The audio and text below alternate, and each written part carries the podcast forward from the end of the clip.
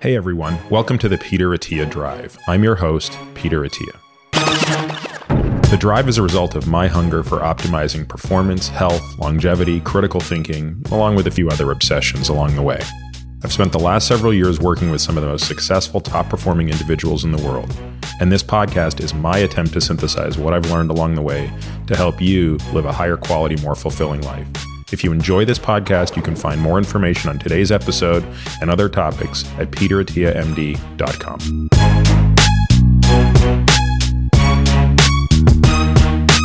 Hey, welcome to this episode of The Drive. On this episode, I interview an amazing scientist and a very dear friend, Doctor Rudy Leibel. Rudy's a professor at Columbia University, where his work has focused primarily on type two diabetes and obesity. I've known Rudy for quite a while, probably about six years now, maybe a little longer. We worked together very closely back at the Nutrition Science Initiative, where he was one of the very important collaborators in one of the more theoretical experiments that we did. Rudy and I have always just had a ton of fun just hanging out over great meals and great wine and great beer, talking about science. And so I... Uh, I thought it might be fun to try to reproduce some of those discussions here. Couple things. First, we recorded this on a Friday afternoon on the Upper East Side, and you'll probably notice a little more noise than usual just on account of the street noise, so apologies for that. Second point is we spend quite a bit of time, probably about the first hour and ten, hour and fifteen minutes, just talking about the discovery of leptin, for which Rudy played arguably the single most important role. Obviously, many people played a role in the discovery of leptin, but you know, in many ways, Rudy was sort of the chief architect of that. And certainly inside of the uh, scientific community, he is largely regarded as that, though unfortunately, history may write that story a little bit differently.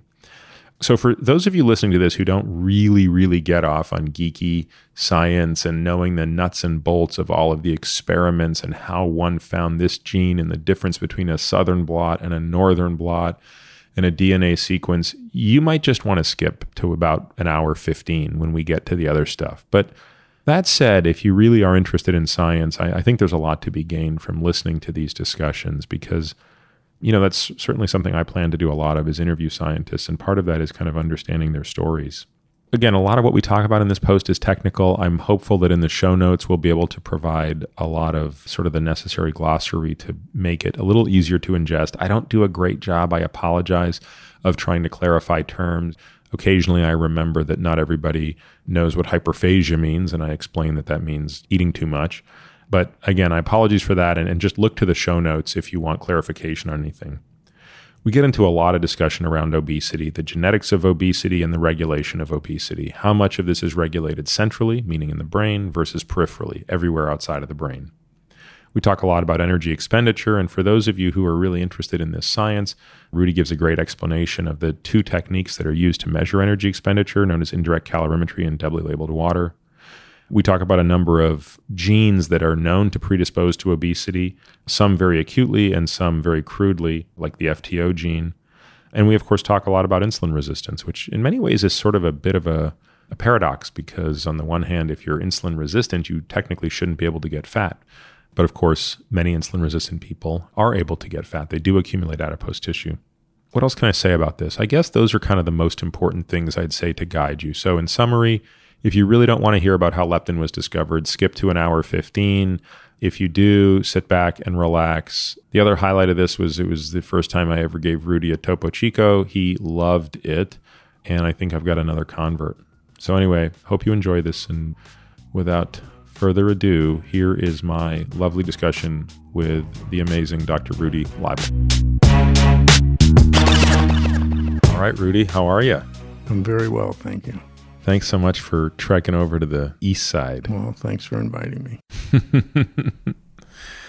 This will be one of the first times in a while that we hang out without a drink, including my favorite beer, which you're one of the few people I've shared it with. Exactly.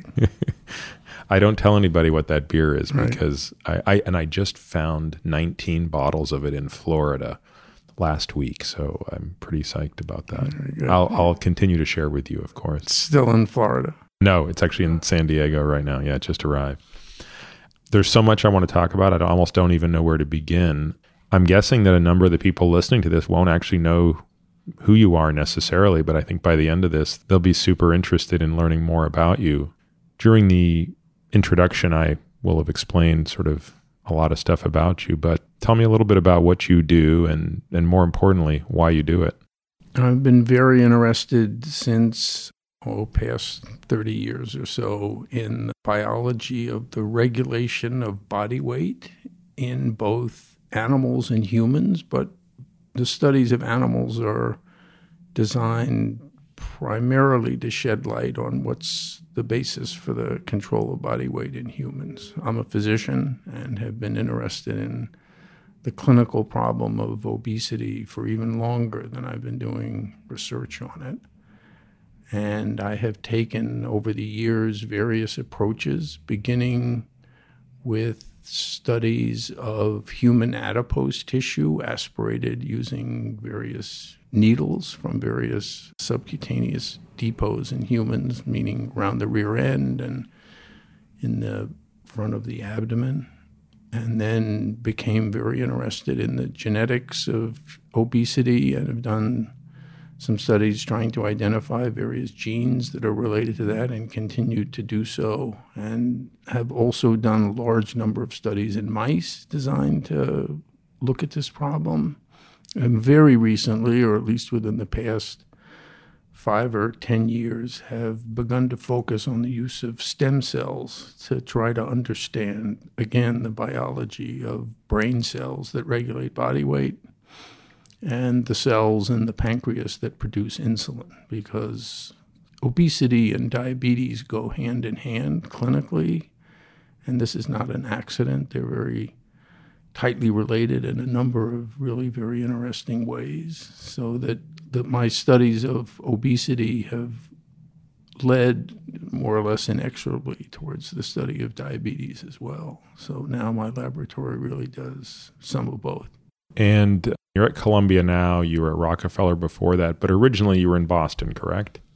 That's correct. My clinical training, I'm trained as a pediatrician and an endocrinologist, and that training took place in Boston at both the Massachusetts General Hospital and the Children's Hospital.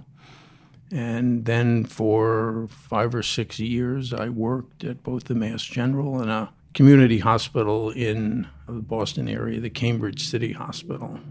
Again, doing both general pediatrics and some endocrinology. So what got you interested in obesity?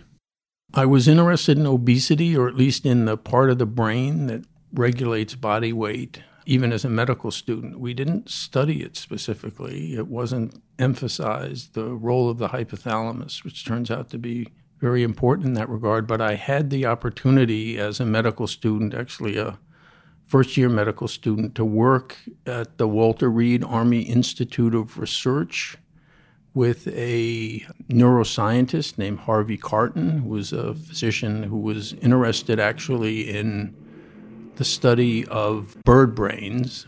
And he took me on for a summer. Actually, it ended up being two summers to work in his laboratory, primarily helping with histological studies of the bird brain, but the laboratory that he was in was run by a man named Wally J. H. Nauta, who was recognized at the time and subsequently perhaps even more so as one of the great neuroanatomists with regard to the hypothalamus. So actually I was indoctrinated a bit just by hanging around the other people who were working there, including Doctor Karten, in terms of the importance of the hypothalamus in a number of areas of physiology. Where does the hypothalamus sit in relation to the pituitary, or even more grossly, like other main structures in the brain? Yeah, I think you can sort of picture it as lying between, or being triangulated in a sense, or at the crosshairs of a line drawn between the eyes and the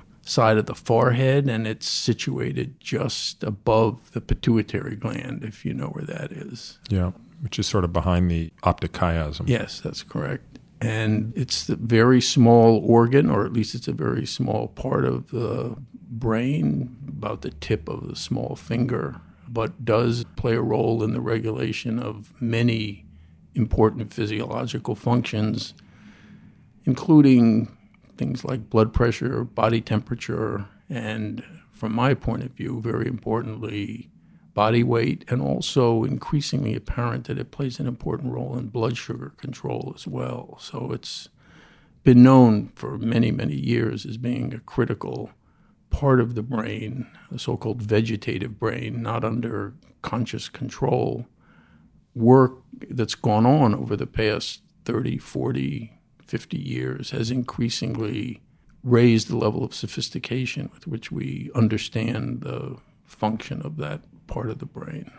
About twenty-one years ago, or maybe twenty years ago, whenever it was, but early in medical school, I remember when we did neuroanatomy, the professor said, if you have to sacrifice any part of your brain and you're sort of prioritizing, the last thing you want to sacrifice is the hypothalamus. If you're only allowed to keep a couple square centimeters of brain, keep the hypothalamus. You know, I mean, we could get into the weeds on exactly. That's a poor man's problem. That's when right. You're, yeah. Right. I think that would be important. The other thing you'd want to hang on to is the part of the brain that regulates respiration. Because even with the hypothalamus, if you're not breathing, you're not going to get very far. But I agree. I think he was excluding the brainstem for I this. Yeah, yeah. I understand. I would. The hypothalamus is right up there. Yeah, yeah. At some point, I want to come back to it. I want to have you tell us all about Zucker rats, because that's sort of what got me interested in this idea of how can this part of the brain, when subjected to so many different types of insults and lesions, produce so many, I mean, seemingly wild and disparate phenotypes that seem so out of whack. But before we go there, let's go back to you're a, pedi- you're a junior pediatrician schlepping along, taking care of overweight kids. And we're in the, what, the late seventies? What what time of year is this? What time of your life is this? Yeah, we're in the mid-seventies. Mid-seventies. So there's not that many obese kids, are there? There were plenty. Still in back then, yeah? Oh, yeah. Okay. Yeah. So what are you what are you doing for them? How are you helping them? So back in that day, the conventional view was that obesity was largely due to imbalances of hormones, at least potentially, in addition to whatever other sort of behavioral issues might might be implicated. But almost in all children with obesity were referred, if it was significant and severe enough, to either an endocrinologist or a psychiatrist. That was sort of the bifurcation point for referral of these children. I don't think either the endocrinologist or the psychiatrist really could do very much for these children. I certainly couldn't. And it was an evening in the fall in the city of Cambridge in a small office that I used for the very small number of referrals that I actually saw. Most of my time was spent with the medical students trying to teach them various aspects of pediatrics. But one evening I saw a young boy about seven or eight years old with his mother and examined him, weighed him, so forth, and determined it's quite clear that he was very obese. He had no other stigmata of the sorts of things that we looked for, meaning very severe problems with thyroid or adrenal gland, which can sometimes produce severe obesity. And he didn't have any of the stigmata of the single genetic type of disorders that were known about at the time, like Prader–Willi syndrome or Bardet-Biedl. And I said to the mother, your son has severe obesity. I can't tell you what the etiology of it is. It's clear that there's something going on. There's problems that we don't really fully understand or understand very well at all. And my only advice is to try to restrict the number of calories that he eats and increase his physical activity, which is, I think, unobjectionable advice in any circumstance like that. And the mother turned to the boy and said, Randall, let's get out of here. This doctor doesn't know shit. I love that you remember his name, too. Oh, yes, I do remember his name. And she took him by the hand, and they left. And I remember sitting behind the desk and thinking to myself, Randall's mother, you've got a point. And it was that experience, actually. I'd been interested in some of the physiological aspects of obesity and adipose tissue that led me to decide that if I was going to do anything about this, I was going to have to train myself to do the kind of research that might be helpful in terms of understanding the disease. And it was shortly after that that I actually moved to New York to the Rockefeller to begin to try to do those kinds of experiments. And that story, which obviously we've discussed before, and I, I get such a kick out of it, but at the same time, it's actually a remarkable example of something that medicine is a privilege. It gives you a privilege, and it's up to you to do anything with it, right? Which is patients generally provide the appropriate physician with the right level of humility.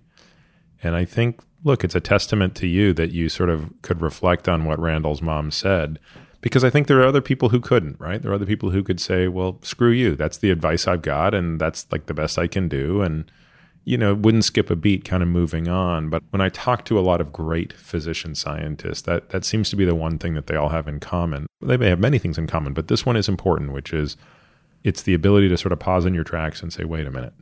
There is a clinical situation, and I cannot for the life of me explain it, and I have to know the answer. So it's it's so amazing that one chance encounter like that basically altered the entire course of your career and put you on this path to do some really amazing stuff, as we'll, I think, discuss in the next hour or so. I think you're probably right that one of the great, I think, privileges of a medical education is that it does give you a very broad perspective on the human condition, if you want to call it that, all the way from psychological issues to very fundamental biological ones. And physicians as as a group do have this, as you pointed out, rather unique opportunity to look at a problem that afflicts human beings, sometimes at the level of basic metabolism and endocrinology, other times on a more systemic or even social level. And I'm sure you, we could name some of the names of people who have operated all these levels. But I think you're right. I've always felt that it was really somehow an enormous opportunity and a gift to be able to pursue this down to the level that I've been able to do in the past thirty years or so. And I must say, in addition to whatever my previous training and experience did to make that possible, I also have to acknowledge that my family was very supportive in terms of allowing me to basically back out of a more classical sort of academic medical track and retrain myself to the level that I thought was required in order to do this research. So we basically moved from a very nice home in Brookline, Massachusetts, to an eight hundred square foot apartment in Manhattan with a wife and two small children, and lived there for fifteen or sixteen years while I sort of got my act together. There's plenty of great research that can happen at Harvard. Why did you come to New York? I came to New York actually after looking around in the Boston area for someone who could mentor me in this kind of activity. And it turned out there were, I mean, there's some interesting stories about that, but the advice that I got from the people who were not in a position to help me in the way that I thought I needed help was that I might consider going to the Rockefeller and working with a physician scientist named Jules Hirsch, who at the time was very interested in the biology of adipose tissue from a number of perspectives. And I had actually communicated with Doctor Hirsch in the literature by commenting on some of the work that he had done with regard to adipocytes and signals that might come from adipocytes that affect potentially food intake and body weight. This was an area that he was quite interested in, and I was too, based on some of the thinking I had done about it while I was in the training in Boston. And he and I actually had had a communication in the literature on some of the work that he had done. And I went actually to visit his laboratory, and while I was in New York for an entirely different reason. And it was very shortly after that that I moved. Which is another great example of the types of common threads we see in great scientists, whether they be scientists or physician scientists, which is mentorship, right?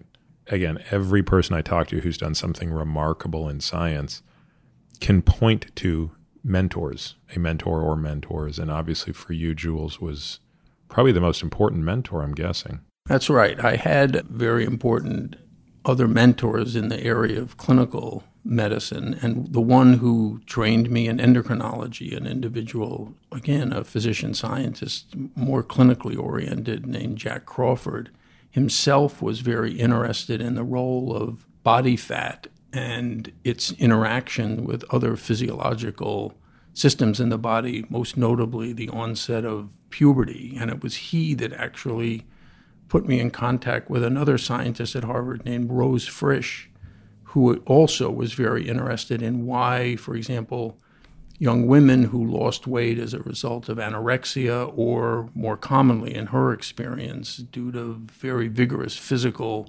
training for things like distance running or bicycling, swimming, became amenorrheic. In other words, their period stopped. And Rose was very curious about why this was and whether there was a communication between fat and parts of the brain that regulate the gonadal axis, which is the hypothalamus again. And I remember having many conversations with Rose about where the signal might be coming from. She thought it actually might be coming from adipose tissue or adipocytes in the bone marrow, and was always encouraging me to study bone marrow as a source of whatever this signal might be. So what year did you arrive at Rockefeller? nineteen seventy-eight. At that point in time, was the adipose tissue, was was adipose cell, were they, was this regarded as an inert sort of storage depot for fatty acid, or was it considered an endocrine organ? Like, what was the state of thinking about fat? At that time, the view of the role of adipose tissue was very strongly in the direction of the sort of former characterization that you made, which is that it was a passive depot for fat in the form of storing free fatty acids as triglycerides so that they were hydrophobic, so that you could pack a lot of calories into an organ or into a cell without having a lot of water there. So it's a very efficient way of storing energy, actually, as you know, up to probably around nine calories per gram. And its role as a signaling device or an endocrine organ was really, people were thinking about it, but there was no firm evidence in this regard, other than, I think, the increasing sense that the size of the adipose mass was doing something to the levels of circulating insulin, that somehow insulin rises when the fat mass rises, and the mechanism or the relationship not, not, not of these two. Not the other way around? Was it clear where, which direction? So at the time, I think the view was pretty much that as fat mass increases, the concentration of insulin rises to to meet the consequences of so-called insulin resistance, which occurred not only in adipose tissue, but maybe more importantly in liver and muscle. And so that there was some relationship between fat mass and this endocrine, but fat mass is a secretory organ itself of molecules that might have some of these effects, was really a pretty new idea that nobody really had any direct, at least at the time, evidence for. Obviously, we're going to get to the story of leptin, which I think is just another great example of incredible persistence, you know, an incredible focus and drive. But obviously, before getting to the punchline, which, you know, occurred several decades later, what was your first insight into a hormone that would go on to be leptin? Where did you first figure this, that there was something that was being secreted by fat cells? I think the first evidence in this regard, or at least some of the most important evidence, came from experiments that were done by an investigator at the Jackson Laboratories in Maine, named Douglas Coleman. And Coleman was a biochemist, physiologist, who was interested in some of the rare mouse mutations that led to very severe obesity. And he was one of the first to study the ob/ob, or obese mouse, which was a spontaneous mutation that arose in the Jackson colony. And he also was one of the close students of another mutation that arose there a number of years later in the so-called diabetes or D B gene. So what was the phenotype of this O B O B mouse? The O B O B mouse was... That's not to be confused with the Obi-Wan Kenobi mouse. That's a very different phenotype, That's right? That's correct. Yeah. The, the O B O B mouse was noted to be very severely obese very early in life. So these animals were were clearly obese by the time... Shortly after weaning, which is three or four weeks of age, you could tell that they were obese. And if you left them alone and let them eat as much as they wanted, they would eat up to the point of becoming pretty heroically obese, meaning these animals could reach weights of seventy or eighty grams, whereas a normal so-called wild-type mouse at maximum weight would be somewhere around forty or fifty grams much later in life. An O B mouse could get up to sixty or seventy grams very early in life. The animals were infertile. So how did you how did they keep breeding them? So the way they would breed these animals is breed the parents, the heterozygous animals that were able to generate. The, so get two heteros to make homos. Correct. So the phenotype centered around hyperphagia? It's centered around two phenotypes, actually, that Doctor Coleman was able to show. Primarily, the obesity was due to hyperphagia, but he also was able to demonstrate by a mechanism... Sorry, I should just clarify for listeners. That means excessive appetite. Yes, by excess food intake. That was the primary cause of their obesity. But he also, by using a technique called pair feeding, where he would only feed the animal the amount that a normal weight animal would eat, that those animals tended to store more of their excess calories as fat. We sometimes refer to this as partitioning. And by another set of experimental maneuvers, was able to show that their metabolic rate was slower. So these animals had what you might call a trifecta for obesity. They ate more, spent less, and whatever they stored was preferentially stored as fat. And these were fascinating animals. I mean, people tried for many years to figure out what was wrong with them, and they had many metabolic consequences of their obesity, but nothing about their physiology necessarily pointed to what the primary mechanism was, where the genetics clearly indicated that this was a single gene, or very likely to be a single. And this, of course, is long before you've got your P C R technology that can very easily help you sequence this. So two questions, though.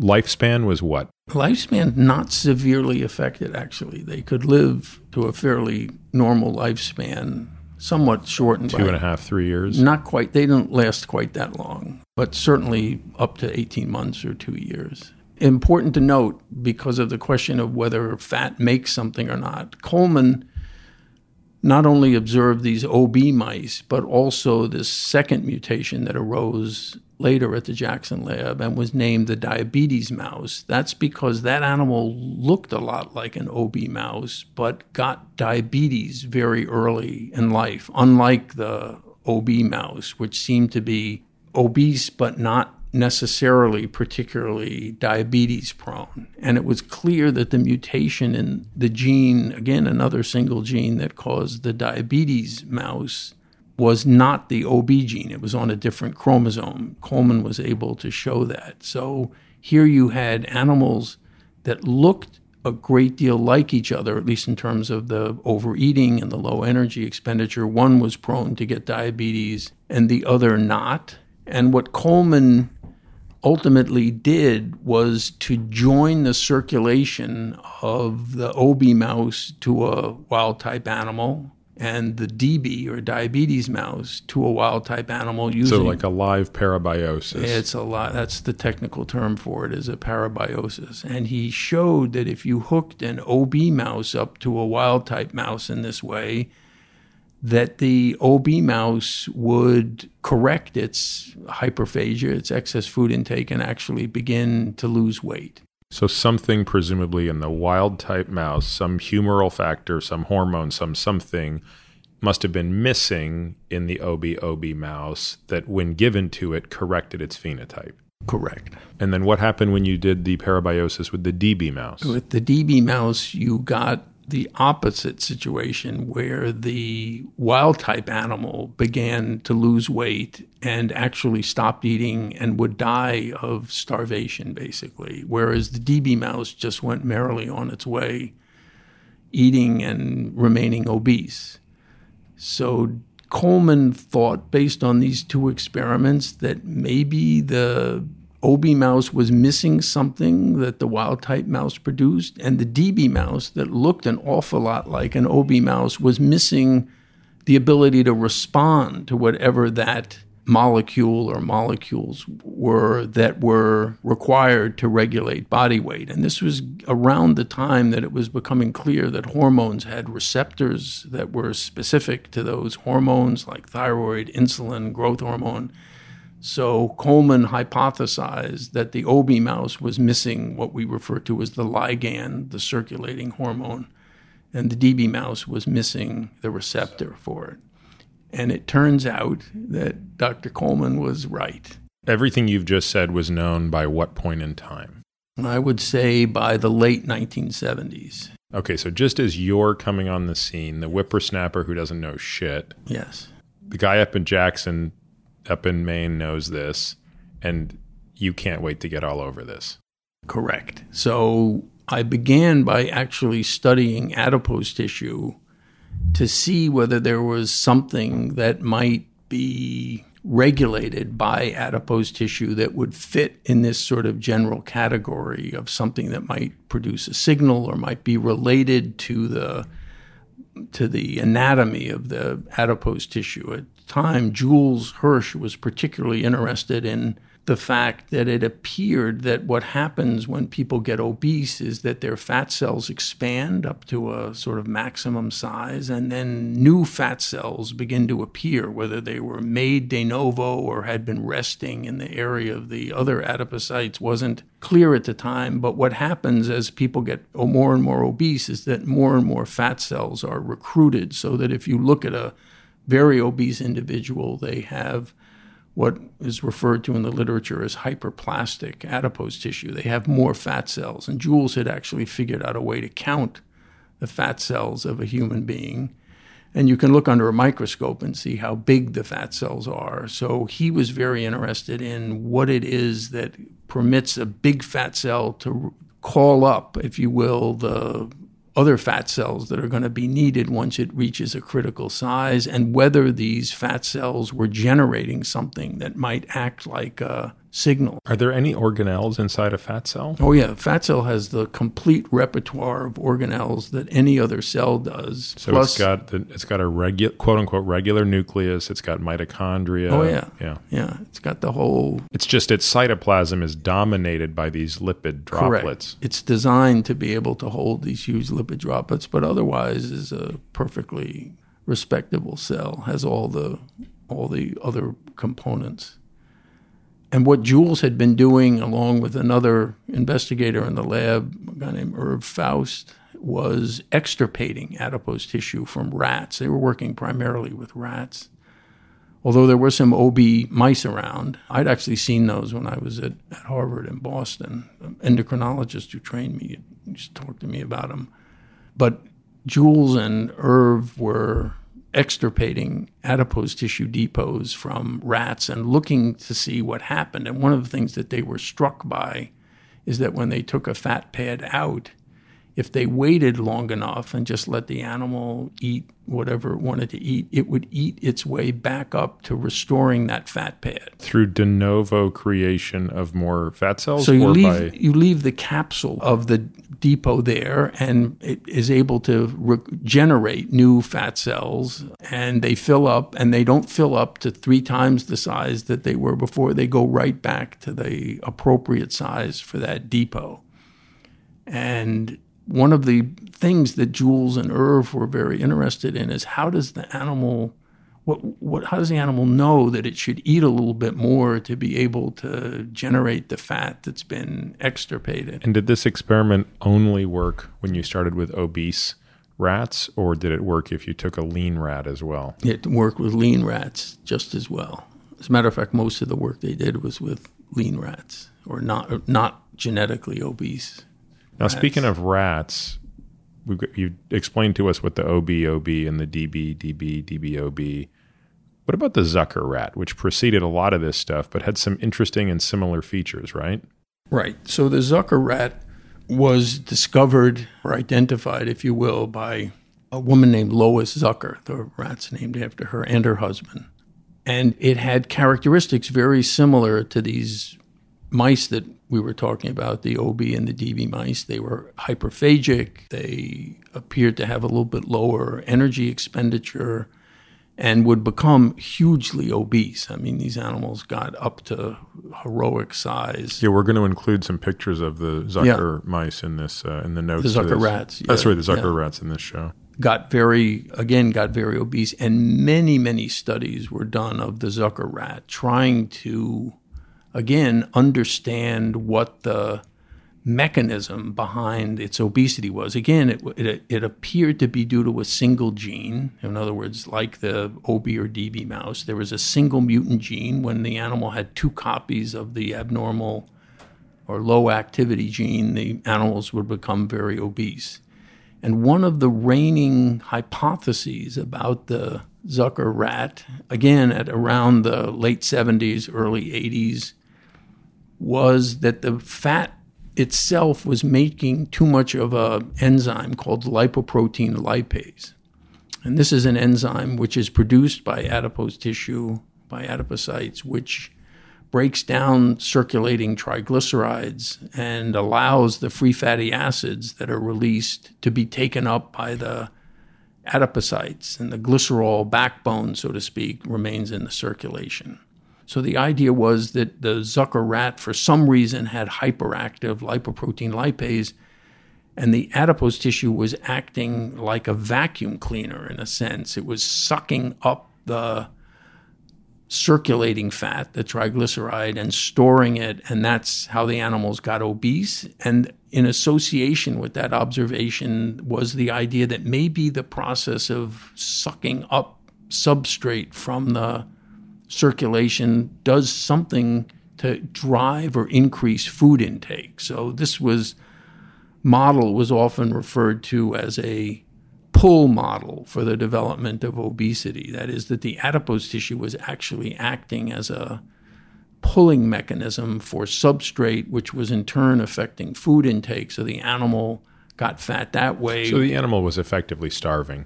Even though it stored an unbelievable amount of energy, it was disproportionately taking those circulating metabolic fuels and putting them into storage, so that if you buy this idea that something is sensing energy availability, that would naturally drive the hyperphagia, right? Correct. And the other model, the one more consistent, say, with the O B or the D B mouse, was the so-called push model, which is that fat cells were being filled up because the brain itself had a... was pushing. Pushing the substrate. So this was this, these push-pull models were very much discussed in terms of what they said about where the primary mechanisms might be for the control of body weight. Was it the adipose tissue that was basically begging for more fuel and sucking it in and causing the animal to eat that way? Or was there something going on in the, primarily in the brain that was influencing the food intake, and the adipose tissue was being packed from the outside?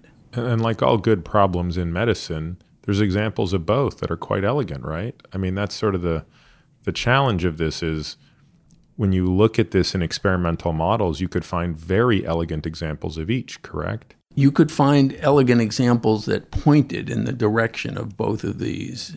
It was interesting. I mean, it was the whole issue of lipoprotein lipase suggested that, again, this model, the Zucker rat, that was used to pr- support this idea that the L P L was, as it was referred to, was critical in this regard. But it was known that individuals who had total lipoprotein lipase deficiency, and there are such individuals on a genetic basis, had very, very high levels of circulating triglyceride. I mean, these can be life-threatening in terms of the levels that are reached. But they had perfectly normal adipose tissue. So this suggested that maybe L P L wasn't critical or ab- absolutely Meaning necessary. Meaning you would expect those patients to have sky-high triglycerides and be emaciated. Yes, and they weren't, and they aren't. So this was already sort of a question about the lipoprotein lipase. And we know that those patients were completely deficient in L P L? Yes. Does that mean they had no L P L on their muscle cells as well? So the individuals who are totally deficient in L P L have no L P L on any cell type. It's hard to imagine how they function. Does that mean they're completely dependent on glycolysis? They are able to take up the fatty acids. They don't need the L P L to break down the triglyceride. They do fine. I mean, in terms of being able to, there's nothing wrong with their manipulation or movement of fatty acid. And that's probably why they have normal adipose tissue and normal muscle. So when it's interesting, the history of this, and just to mention this, to we now know what the Zucker mutation is. And one of the earliest experiments I did at Rockefeller, or one of the relatively early experiments, is we tried to map the position of the Zucker obesity gene in the same way that we were already trying to map where and ultimately clone the O B and D B gene for pretty obvious reasons at this point, that we wanted to figure out what the signal and whether there was a receptor for this. And as part of this work, a student who worked with me named Gary Truitt made a map of the position of the Zucker gene, which we did by crossing the Zucker rats with another strain of rats so that we could make what's referred to as a genetic map. And tell me how that works, because everything I've ever done with genes came after we had the luxury of real-time P C R. And we, we just, you know, my generation had it so easy. You guys, like, when I when I hear stories about people doing positional gene stuff, you know, forty, fifty years ago, I'm like, wow, that's incredible. So t- tell me a little, technically, like, what were you actually doing to positionally isolate that? So the way these experiments are done, they're, it's pretty much the same principle, is that you take, in the case of rats or mice, which you have this luxury, you can cross one strain of mouse or rat to another strain of mouse or rat, and then look for signposts of genetic variation along the entire genome of the animal. And each strain has different sequences of D N A. Prime, the major differences are in the so-called non-coding region. Some of the differences are in coding regions. And back then, we used a technique called southern blotting to look for basically putting down signposts on the D N A of an animal to figure out where the differences between the strains resided. And by monitoring the obesity of the animal and knowing which strain was actually carrying the gene that we didn't know what it was, but we know what strain it came from, in this case, the Zucker strain, we could actually mark the D N A of these animals that had been interbred and figure out where the Zucker chromosome, the Zucker genetic markers, were segregating, is the formal term for this, along with the level of obesity of the animal. So we would look for correlation of region which has the Zucker genetic variation with the obesity of the animals. Because if you do these crosses in the way that I described, yeah, you you're get, get some obese, you're going to get in some non-obese animals. And then by relating where the sequences are corresponding to the strain from which you know the obesity gene must have come, you can actually narrow the region of the genome down to the area that must contain the gene. I mean, it, and this was a qualitative assessment, not so much a quantitative assessment, right? So the quantitative assessment is Is the animal obese or not obese? You absolutely have to get this right, because your the obese animal has, in the, this particular model, two copies of the mutant gene that's producing the obesity. And if it's not obese, it either has one or zero copies. And you need to be absolutely clear what the phenotype is, so to speak, of the animal is. And then if you put these markers down, these signposts down, you can define the, an interval in which that gene must reside. So it's actually, it's it's in a sense, It's quantitative at the level of the phenotype. So the best you could do is say this is on, you know, seventeen P or seventeen Q. That's that's like the level of resolution you can get out of this? Yes. What happened when they did a parabiosis with a Zucker rat? Did anyone do that? There have been parabiosis experiments done with rats, but they've generally done these in a in a slightly different way from the way you asked the question. And those studies have, again, supported the idea that the Zucker rat may be overproducing, like the D B mouse, the product which is suppressive of food intake. And as a matter of fact, when we were trying to clone these genes, I actually took blood out of Zucker rats and injected it into D B mice to see whether or not I could slow down their food intake, because at one time we were worried that we might not be able to get the gene by mapping and would have to try to isolate the product out of the blood of an animal. But the Zucker rat studies supported the idea that the same as the mice. So we'll fast forward now into the late seventies, early eighties. You're working mostly now in the lab. Your clinical responsibilities have shrunk significantly, right? So at the time I was doing these experiments, I had some experiments still going on, no clinical practice at all, but I was studying humans in the Clinical Research Center at Rockefeller, looking at the effects of weight loss and weight gain on energy metabolism in these individuals, again, beginning to try to understand what it is that's regulating body weight in a human. The idea being that in you, if you reduce the body weight of a human down by ten or twenty percent, what happens to them metabolically that might be consistent with some of these things that had, that had been seen in mice that would suggest that, again, in humans, there's regulatory pathways that are there in order to regulate the amount of stored energy. So my time was basically split between doing these studies of humans who were in the Clinical Research Center for long periods of time, when we would study the metabolic consequences of perturbing their body weight. The other was spent trying to identify these genes, or try to clone the genes. So how did that progress through the eighties as you were working to try to identify specifically the O B O B gene? And again, the reason you were pretty confident that it was a single gene was just based on the breeding pattern? Yes. The breeding pattern clearly indicated that this was a single... Because it it was sort of Mendelian. Yes, absolutely Mendelian. So so-called autosomal recessive Mendelian, as is the D B mouse and the Zucker rat. So what we did is what I basically described for the rats. Why was it harder for the mice?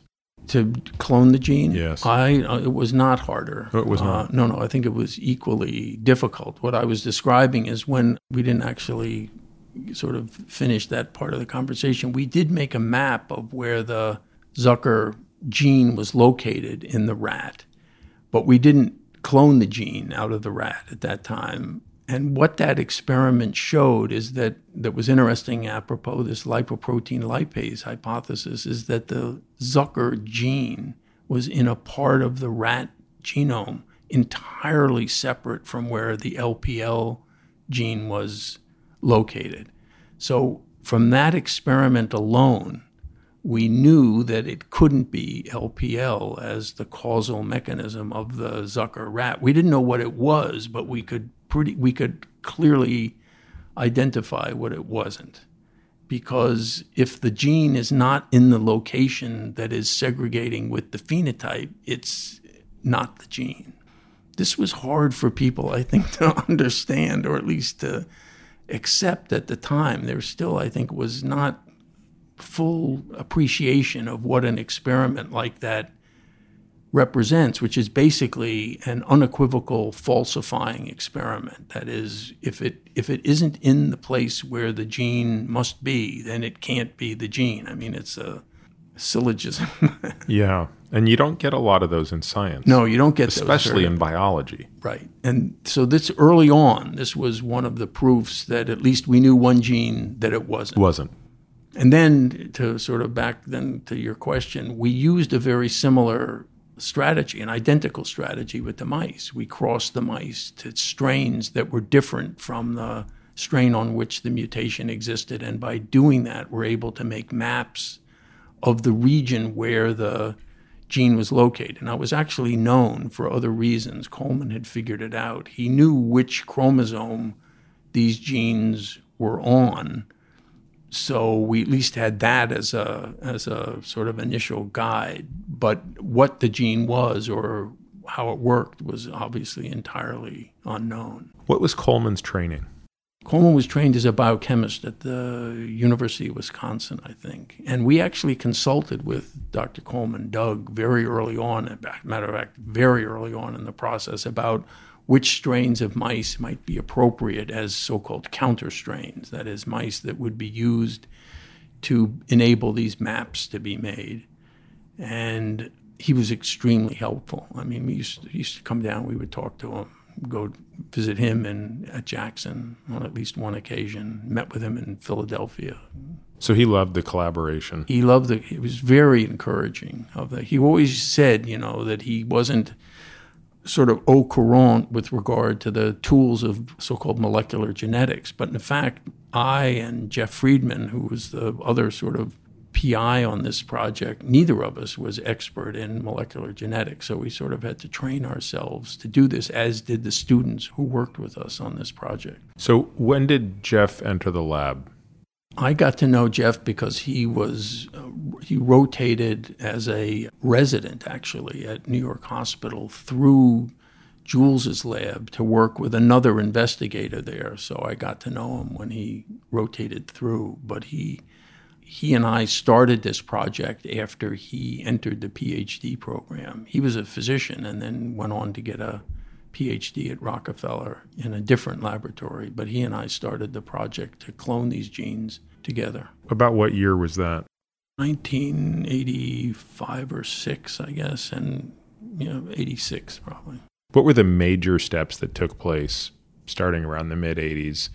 That were kind of like the essential. I mean, I think one of the things that's just hard for people to I think to understand is how much you have to fail in science. I mean, it sounds simple, right? We want to clone a gene. And yet in that era, that was very hard to do.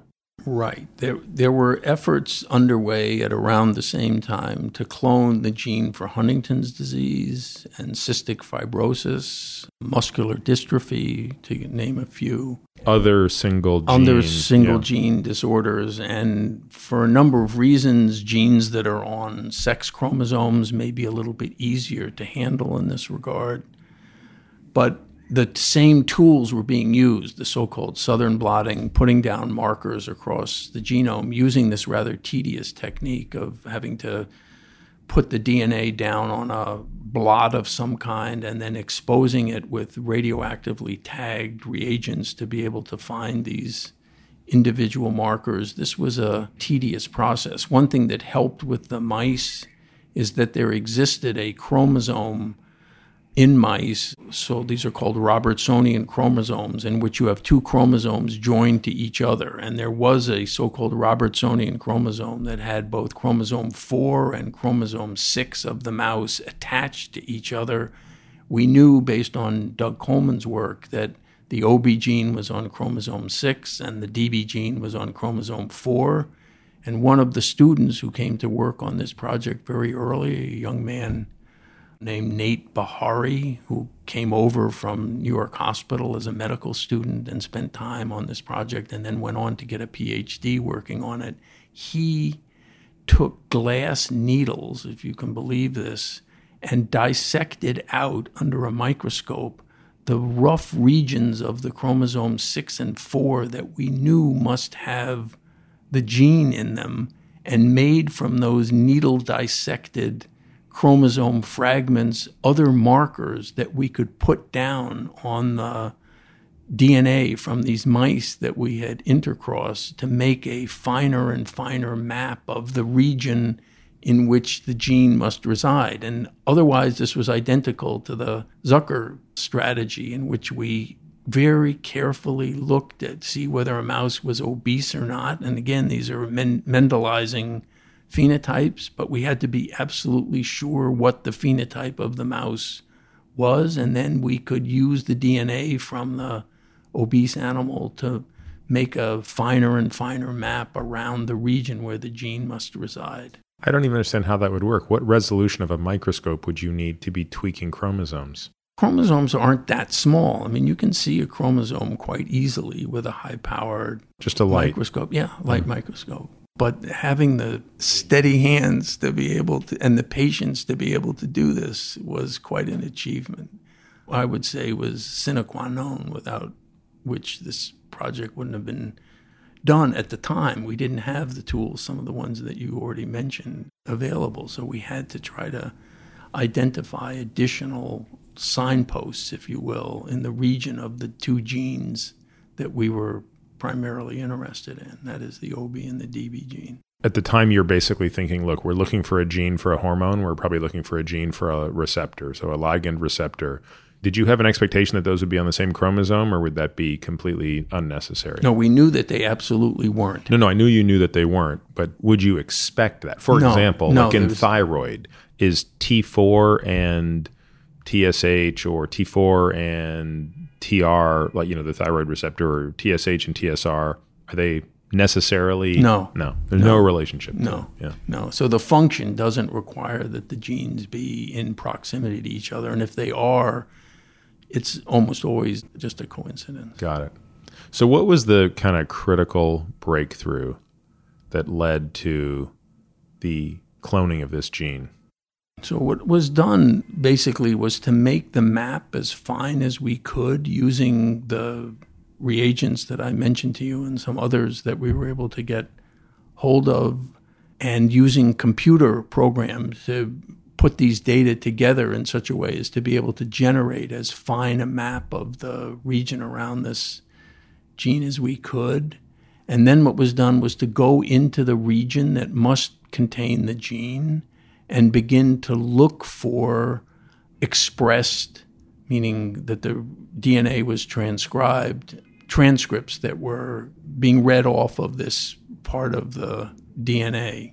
And by taking the transcripts that came off and putting them against various organs from the O B or the D B mouse, we would look for transcripts that were specifically altered in the animals that were mutant for the gene. So you would expect, you might ordinarily expect maybe the level of the gene that we were looking for would be very low in the organ that was affected. And again, even though we know now it was adipose tissue, and there were certainly reasons to think that might be where the O B gene was, when we did these experiments, we actually looked at every organ in the animal: brain, thyroid, muscle, adipose tissue, anything we could get our hands on. We actually dissected out almost everything out of a mouse to look to see where the deficiency or the excess might be. Sometimes genes, transcripts are overexpressed, although they're not functionally competent. And actually at a visit to the Jackson Labs when Doug Coleman was retiring, one of the investigators there asked me if I would like to have, or we would like to have, mice that appeared to have the O B mutation, but a different mouse. So the original mutation occurred in the mouse that was identified at Jack's in the early nineteen fifties. This was a new mutation that had arisen and almost certainly wouldn't be identical to the one that had arisen earlier. But was similar in phenotype? Absolutely identical in phenotype. So I got those mice and we took them to Rockefeller. What did you call them? two J's. So the O B, the first mutation we referred to as one J, that's just the nomenclature, and the second one was O B two J. And we took the O B organs out of the one J's and the two J's and ran these transcripts against them using the technique called northern blotting at the time. Not to be confused with western blotting. Not to be confused with western blotting. So northern blotting is looking actually at R N A.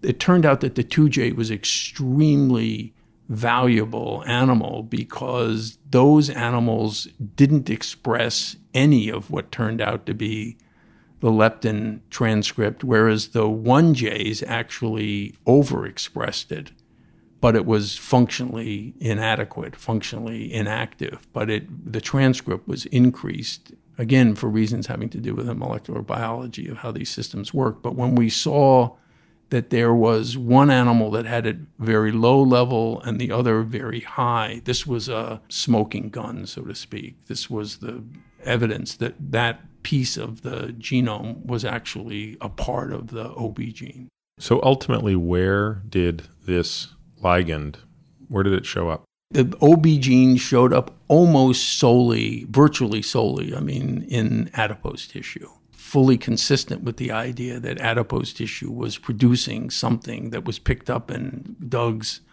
parabiosis experiments. Which chromosome? Chromosome six of the mouse. It's chromosome seven of the human.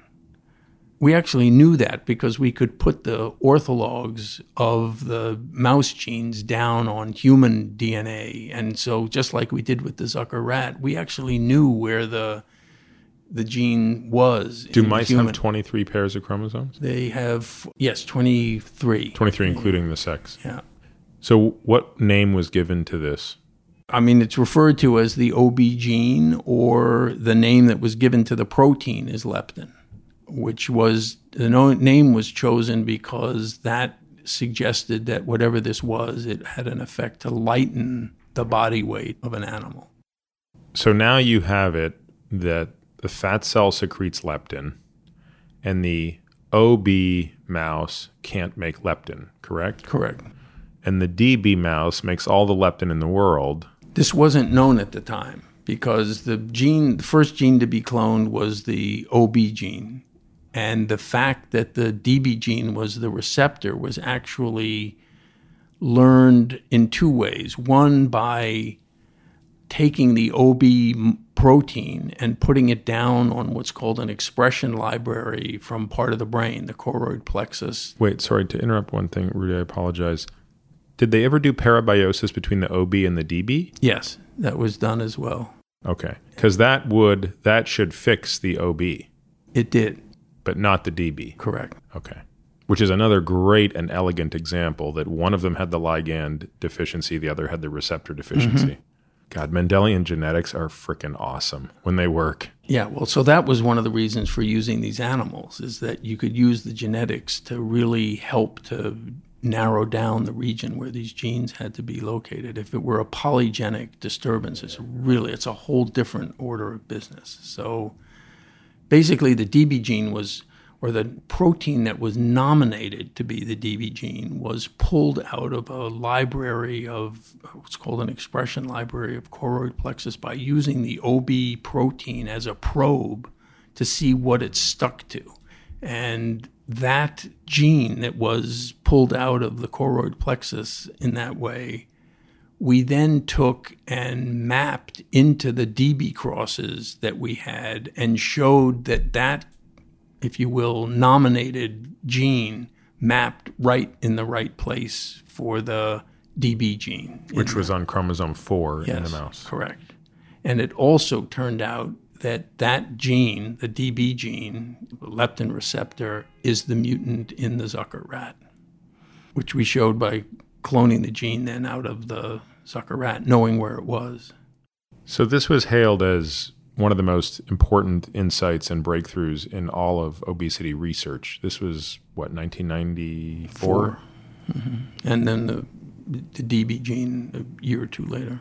What was your expectation at the time? What type of hope did you hold out for the discovery of the gene, but perhaps more importantly, the protein that it coded for?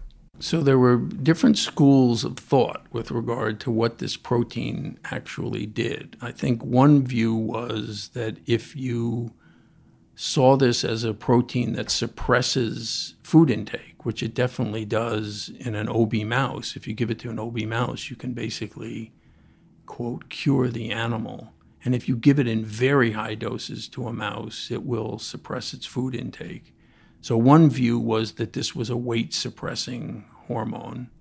The other view, which was taken by Jeff Flyer, who was at Harvard at the time, later became dean, he's still at Harvard, Streamson Chua, who was working with on this project or had worked on it and myself was that the protein was actually more important in its deficiency state as a signal to the brain that you didn't have enough energy to survive under circumstances of a fast or to have enough energy on board to successfully complete a pregnancy. So one view was that very high levels would normally suppress body weight, although it was hard to imagine at the time. Evolutionarily, that was not a natural state. That's correct. So th- that's why we were wondering right from the beginning, why would nature invent something that would Right. It makes more sense that nature would say, here's a hormone that if it's low is a kick in the pants to eat. That's correct. Or, and maybe other things, right? Maybe prevent you from getting pregnant. Yes. And that's, I think, turned out to be the correct model for how this hormone,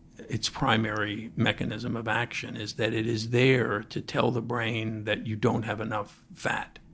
And in an O B mouse, you don't make the hormone leptin, so the brain thinks you don't have any fat. And in the D B mouse, it doesn't receive the signal from the perfectly adequate amounts, actually high levels of leptin, so that the animal, again, thinks that it's starving. Are there human conditions that mimic the O B and D B condition of the mice? Yes. So there are humans. There are a handful of humans who have mutations of the O B gene and are obese and have many of the phenotypic characteristics of a... And these are patients that you've cured with this. By give, you give these patients leptin and you cure them. Yes. They're curable by giving leptin. And there are a handful, again, of individuals with leptin receptor mutations, which are comparable.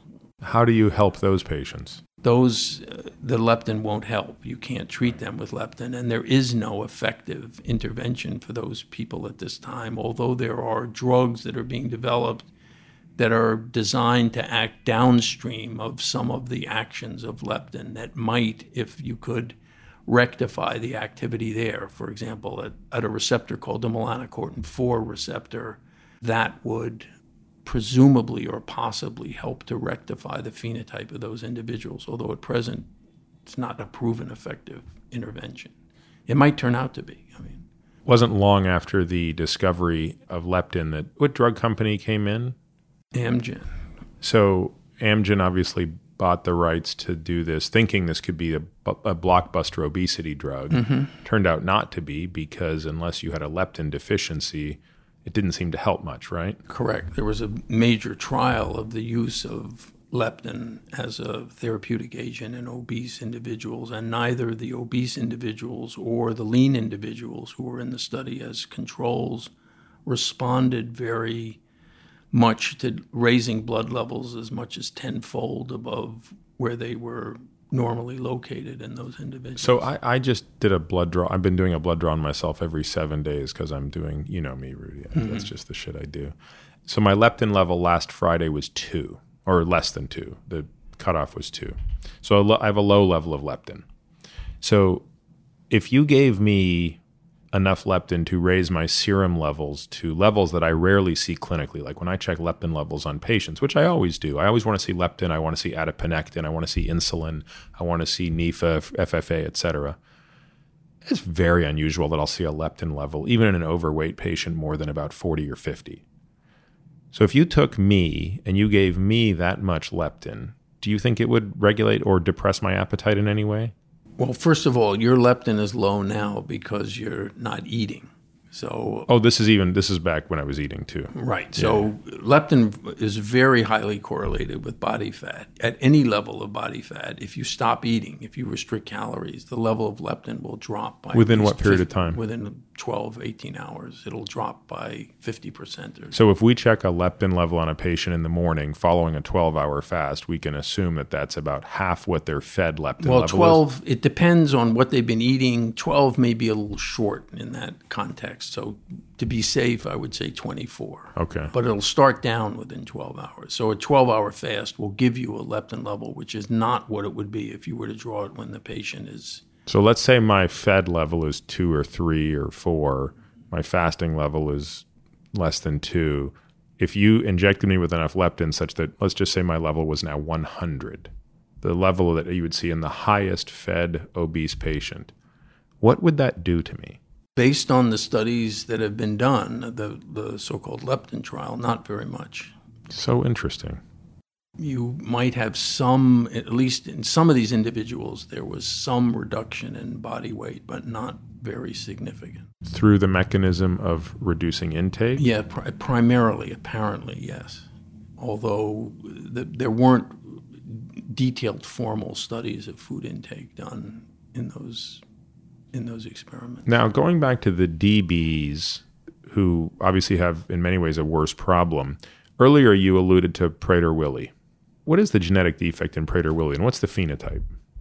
So Prader-Willi is a genetic disorder in which, rather than having a single gene affected, there's a region of the genome which is, in most instances, not all, but the majority of instances, deleted. So there's a region of chromosome fifteen in which there is a large deletion that is a region that has normally twenty or so genes in it, and when deleted, when the paternal, the father's copy of this interval is deleted, the individual becomes, has a, a very characteristic phenotype. The maternal, the mother's copy, is not expressed. This is called an imprinted region of the genome, which again, for technical reasons, the only one chromosome expresses the genes from that interval. And in the Prader-Willi region, the maternal genes are silenced. So they're there, but they're not expressed. And if you So del- the mom can be a silent carrier. The mom could be a silent carrier is not the right term. The, almost all of these individuals are all of these individuals are the result of spontaneous deletions that occur after conception. So, so it's not sort of polygenic, and you can have so the one example that is in my world that I get is familial hypercholesterolemia. Mm-hmm. It's a phenotypic description. There are at least two thousand known mutations, distinct mutations, that can produce the same phenotype. So in that case, no one really, I don't want to say nobody cares, but it's a lot less interesting to try to map out each and every one of the genes that can lead to familial hypercholesterolemia. It's more important to understand the phenotype and how to treat it. My, I'm guessing Prader-Willi is not quite that diverse, but it, is it safe to say, if I'm understanding you correctly, that you could have two patients with Prader-Willi that will have different genes? There are rare instances of Prader-Willi in which the number of genes deleted, rather than being that large interval that I mentioned, include only three genes, but they're still in the region which is deleted in the large deletion patients. So, so they're necessary and sufficient genes. Yes, we think that those that smaller region probably has the necessary and sufficient genes, although again, there's debate in the field about this. The children, though, who are affected with this disorder have very characteristic phenotypes. They actually don't grow well. They don't feed well early in life.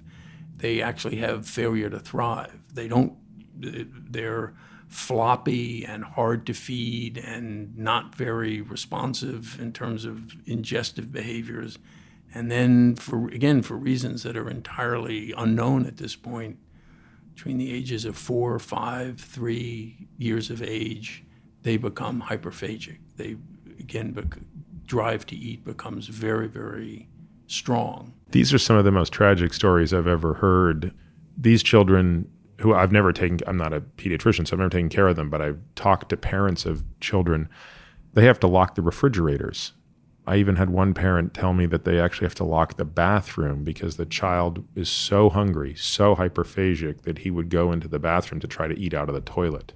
It's true that in the majority of instances, these children require very close scrutiny of their access to food. And in many instances, the parents or the caretakers have to resort to locking up whatever food is in the, would otherwise be available to the children. But I, I think it's important to point out that there are ways of managing this disorder, which has other characteristics. There are many endocrine disturbances that go along with it, including actually growth hormone deficiency.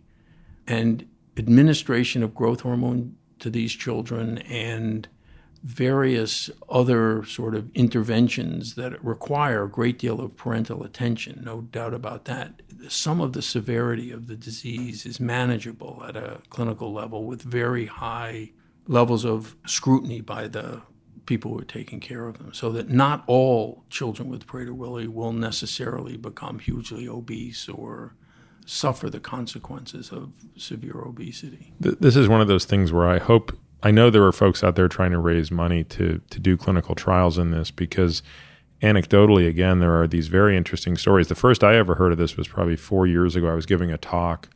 I don't even remember where it was. It was in Chicago, but I, I can't even recall the audience. But afterwards, a woman came up to me, and I was giving a talk about, I don't know, longevity. Like, it wasn't an obesity-specific talk or anything like that. But a woman came up to me and introduced herself and said her son had Prader-Willi and, you know, was going off the rails, et cetera. And at about the age of seven or eight, she put him on a ketogenic diet. And it corrected the phenotype, including the cognitive developmental part, which often accompanies this. She then, I guess, since that time had formed kind of a support group, and you had more and more of these parents that were putting their Prader-Willi kids onto ketogenic diets. Again, it's very difficult to draw much of a conclusion when you don't have controlled data and you have obviously the selection biases that go into these things, but it struck me as very interesting. Do, do the Prader-Willi kids, are they hyperinsulinemic? They are hyperinsulinemic to the level that would be anticipated based on their degree of adiposity.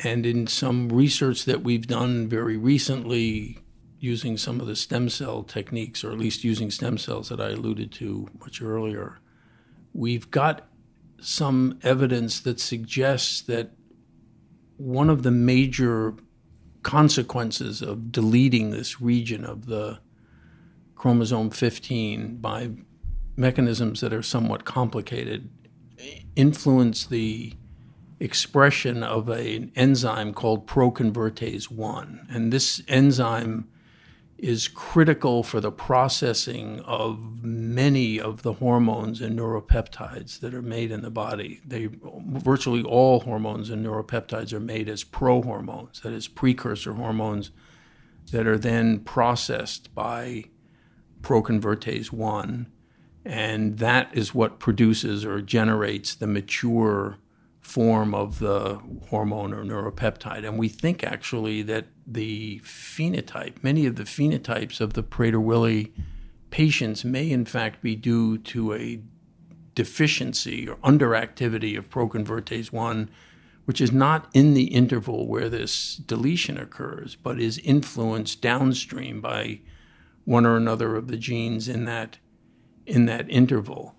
And it's relevant in the question of insulin, because insulin is processed by proconvertase. So some of the insulin... That's where the C-peptide gets cleaved off the pre-hormone. That's correct. So some of the hyperinsulinemia of the Prader-Willi might be pro-insulin. And insulin, pro-insulin has biological activity, but much lower than native insulin. And so if this turns out to be the case, then it might be possible to rectify some of the Prader-Willi phenotypes by being able to increase the activity of proconvertase one pharmacologically or by other means. So there's all this incredible work, all this incredible molecular biology and molecular genetics that's identified leptin deficiency, leptoreceptor deficiencies, the cluster of defects that lead to Prader-Willi. And yet the question is, how much do these things tell us about the more broad condition of obesity that afflicts, I don't even know the stats, I don't really keep track of this stuff anymore, but I don't know, what, a third of Americans are probably obese now? Mm-hmm. So I'll tell you a, an interesting perspective on that question is, and I mentioned it earlier, while we were doing the efforts to clone these genes, I was studying patients in the Clinical Research Center with Jules Hirsch, Mike Rosenbaum, longstanding associates. And what we were doing is looking at the metabolic consequences of weight reduction and showing that if you reduce the body weight of a human by ten percent, twenty percent, you get a reduction in energy expenditure, which is greater than what you would predict from the loss of just body size or that they're... In other words, their metabolic rate didn't reduce just to support the new reduced weight. It reduced even further, which would almost try to return them to a yes. heavier weight. Right. So they had a disproportionate reduction in energy expenditure, and some of the data suggested that the major change in energy expenditure was not in resting metabolic rate, but in the energy cost of low levels of physical activity, of muscle work, so to speak, but at very low levels of activity.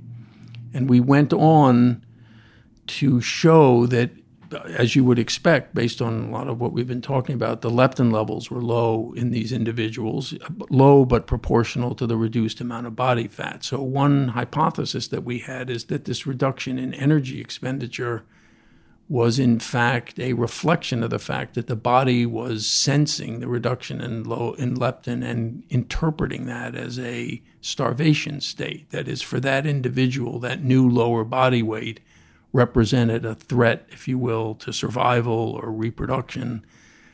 And we've done experiments subsequently in which we've injected leptin into those individuals. None of them has a genetic right. lesion of leptin. So they're just weight gene. reduced. They're just weight reduced, normal individuals. We've put leptin back into them by injection to raise the blood level back to where it was before they lost their body weight. So these are very low doses of leptin. And that intervention will restore their energy expenditure back to where it was before they lost the body weight, even though they're now still maintaining the lower body weight. So, so put this in some quantitative terms for me. That infusion of leptin gave them how many more kcal per day in energy expenditure, all things equal between movement, activity, et cetera? We're talking about one hundred kcal a day? Like, what kind of a delta are you yeah, producing? two or three hundred. Because these are big that's people huge. to start with. And that, that's a huge delta. Right. And we could show that that effect is primarily being conveyed through skeletal muscle. So the, what happens is that the muscle becomes less efficient, if you want to think about it that way, after the leptin administration.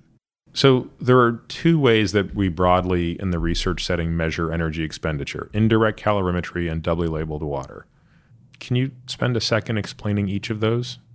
So indirect calorimetry is really classical physics, if you will, in which the rate of oxygen consumption and the rate of carbon dioxide are measured in a number of ways. The most frequent is to put a mask or hood over the head of the individual in whom the measurement is made and simply use gas sensors and flow meters to quantify the amount of oxygen consumed and C O two released, and from that information, one can quite easily calculate how many kcals of energy are being expended to to correlate, if you will, to account for the amount of oxygen consumed and the C O two produced. And by looking at the ratio of those two, one can even get a indication of the kind of fuel that's being burned to support the metabolic rate.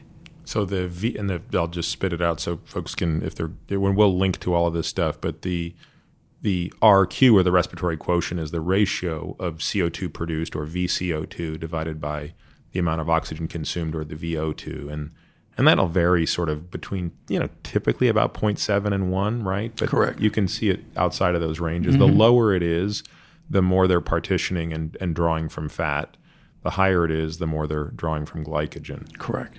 And if I still remember my Weir coefficients, energy expenditure is something to the effect of three point nine four times the V O two plus one point one one times the V C O two. Well, your memory is better than mine. I, I can't recite you the Weir equation off the top of my head. You know, it's really funny. About five years ago, I asked Kevin Hall to send me the derivation of it, and it was so great to get this page, two pages of differential equations, so I could go through and actually see how the Weir coefficients were described, which of course then led to the inevitable question that you and I have talked about in the past, which is, do those coefficients hold in the presence of radical dietary change, such as, you know, a very, very low-fat, high-carbohydrate diet, or the opposite?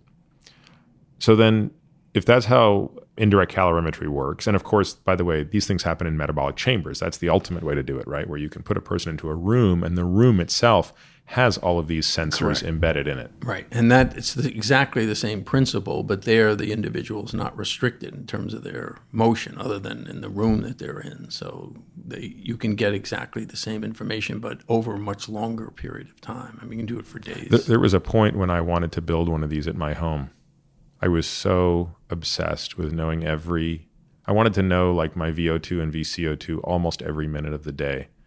And then I found out it would cost at least five million dollars to build one and realized I couldn't build one. But I thought, boy, if I ever make enough money to build one of those, that that's a great fun, that's like, that's fun for the whole family if you really stop to think about it, you know. I mean, who wouldn't want to go sit in the metabolic chamber on the weekend just kicking it, watching football? We just built one of these actually at Columbia, and it's quite a, you're right, it's it's not only expensive, but requires a great deal of attention to things like leaks and airflow and... You know, I broke one once.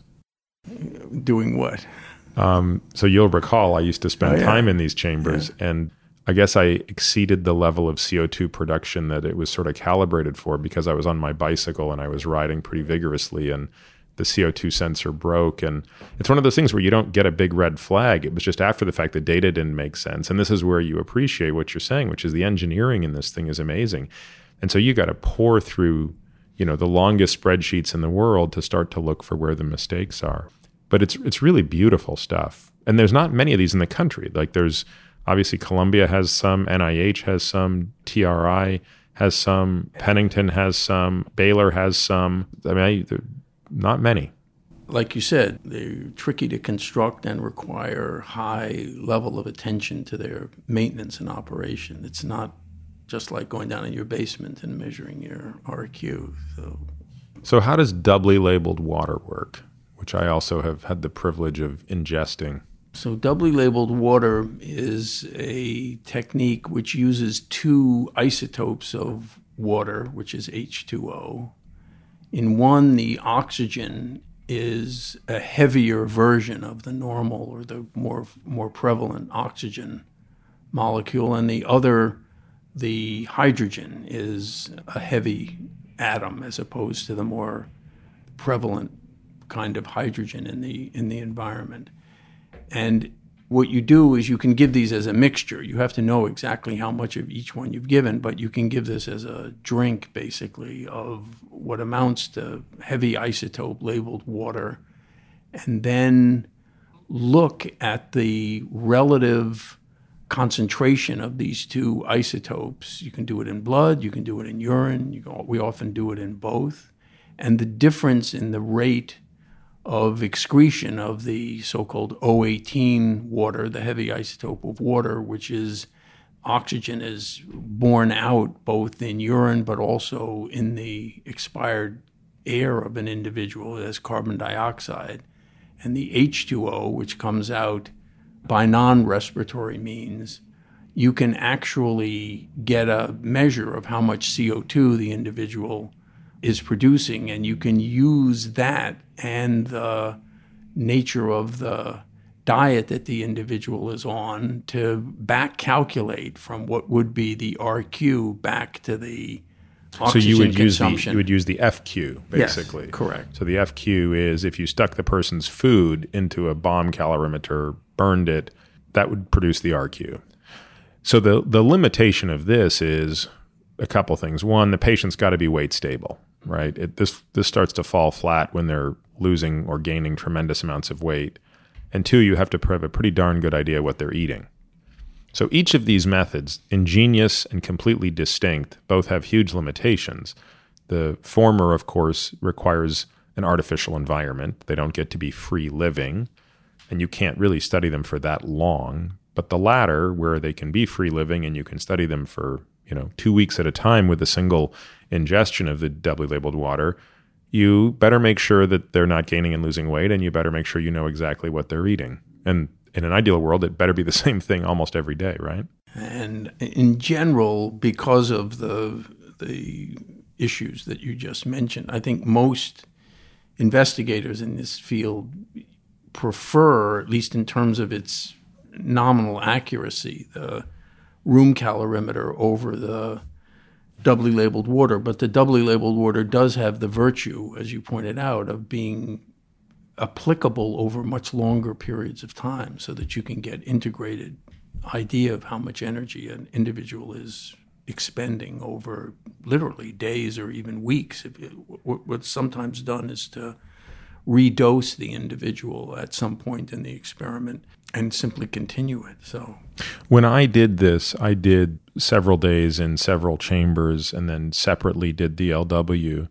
I was kind of amazed at how closely they overlapped. Of course, it was hard to replicate my chamber activity in the real world because there's so much more, you know, movement outside of the chamber, but they were surprisingly in line, which is interesting because at the time I was on a ketogenic diet, which there's a lot of things that could be changing there. So I want to go back to something that we we kind of got into a little bit, but it's, to me, it's one of the most fascinating discussions slash debates, which is the idea of appetite being regulated centrally versus peripherally. And you and I have had some incredible dinners having these discussions. And I've always found your perspectives to be interesting because I think few people are more qualified to talk about that, in that they know so much about both. I mean, in many ways, leptin at its inception was really viewed as a peripheral way to regulate appetite. So let me explain what I mean by that for the listener. When you're hungry, are you, is this all being driven by what your brain is saying? Is it possible that somewhere outside of the brain, which we refer to as the periphery, your liver, your fat cells, your muscles, the level of blood glucose that's circulating, is there some other signal? You know, it's kind of interesting that here we are in the year two thousand eighteen, and it's still not entirely clear where appetite is regulated. So how has your thinking on this topic evolved through your own immense knowledge of both the central and peripheral components of appetite? You want to take a sip of that Topo Chico before you try to answer that? For the listener, I've introduced Rudy to Topo Chico today, so he's one sip into it, he declared yeah, it the finest bottled water.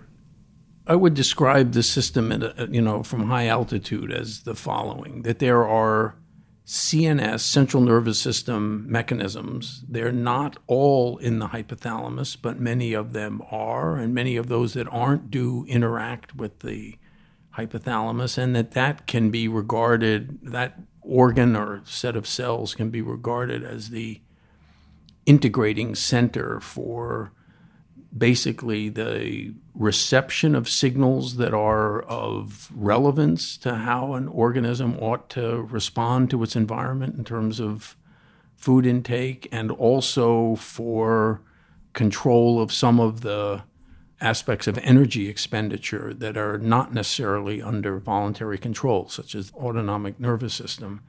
And what's coming into that system is, I think, broader than we had originally anticipated. So clearly leptin is an example of a hormone that's secreted from adipose tissue, but there are many other peptides actually, or hormones that come out of adipose tissue. There are neural signals that are now being identified, that is, nerve-borne signals that look like they're coming out of and going into adipose tissue that may be playing a much more important role than we had sort of previously appreciated. The gastrointestinal tract, which for obvious reasons is a very relevant aspect of the system, originally was, I think, regarded pretty much the way that adipose tissue was, as a tube that absorbed your calories and didn't really participate actively in the regulation of that aspect of biology. Clearly, the advent of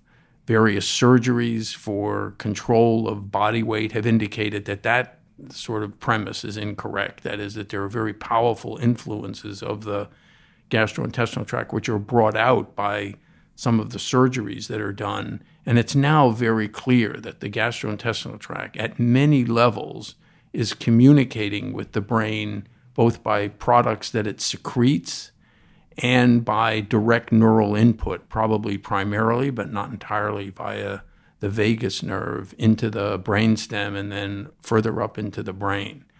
So just, you know, taking that as a sort of very broad picture, it's much clearer now that there is no sort of single definitive part of the of the biology of an individual which is dictating this very complex system. It's really a product of the interaction of these peripheral signals, as you referred to them, including metabolites such as glucose and free fatty acids and so forth, and the central nervous system, not just the hypothalamus, but areas like the brainstem, the amygdala, the frontal cortex. There's many other areas of the brain that interact with these signals to influence both the behaviors and the unconscious, if you will, the vegetative responses that ultimately go into the regulation of body weight. So I think it's obviously a very complex and overdetermined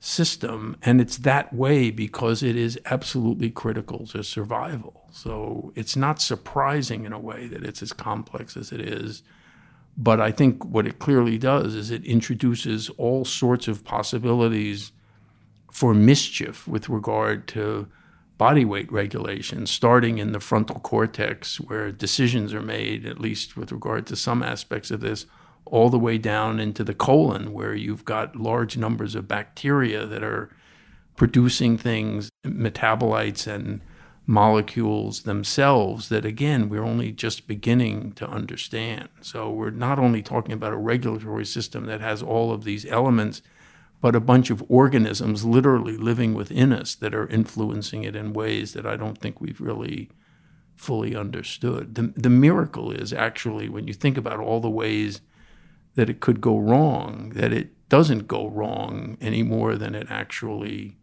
than it actually does. And it looks to me like the major problem in terms of the obesity that you referred to earlier that's increasing has to do a great deal with the environment and what people are being exposed to that's very novel with regard to the system. I mean, this system was not designed for the regulation of metabolism and body weight in an environment in which, with a cell phone, you can bring literally as many calories as you want into your living room without getting up off your behind.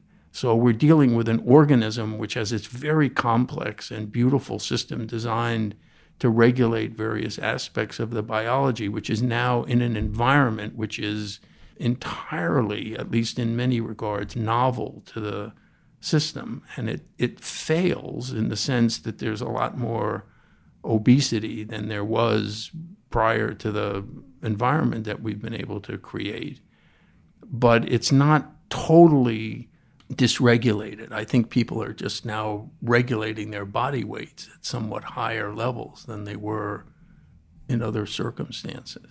Again, I don't follow the statistics. I just not something I'm paying huge attention to, but are the rates of obesity plateauing, or are they still increasing, or is it is the curve concave up or concave down? So several years ago, it looked like the rates were either slowing down or level. Now it looks like maybe they're continuing to inch up, but not as rapidly as they were, say, a decade ago. So there's been some relenting of the rate of increase, excuse me, in obesity in both adults and and children, but it looks like it's still rising, although at a lower rate.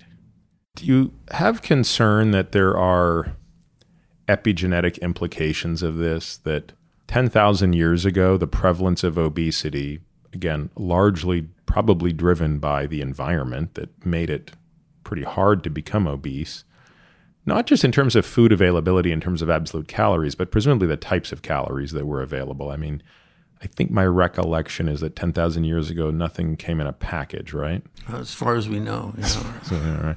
So we didn't have Pop-Tarts. We didn't have breakfast cereal. We didn't have orange juice. We didn't have French fries and whatever else are the culprit potentials.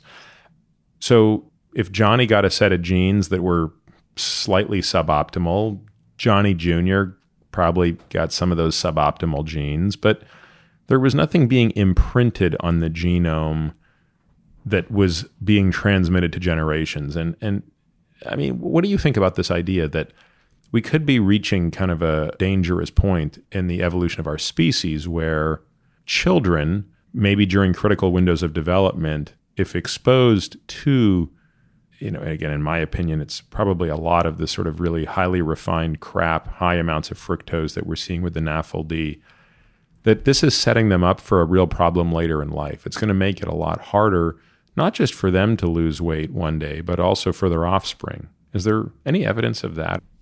I think there there is evidence that's, I'm not so sure I would use the term imprinting. That has sort of specific biological meaning and implications. I mean, we could talk about that in a minute, but if what you're saying is, are there perhaps critical periods of development in a child in which if the child is caused to become more obese than he or she might be in some other environment, that that will leave a mark on the regulatory system that will then cause that individual to want to sustain or maintain a higher body weight?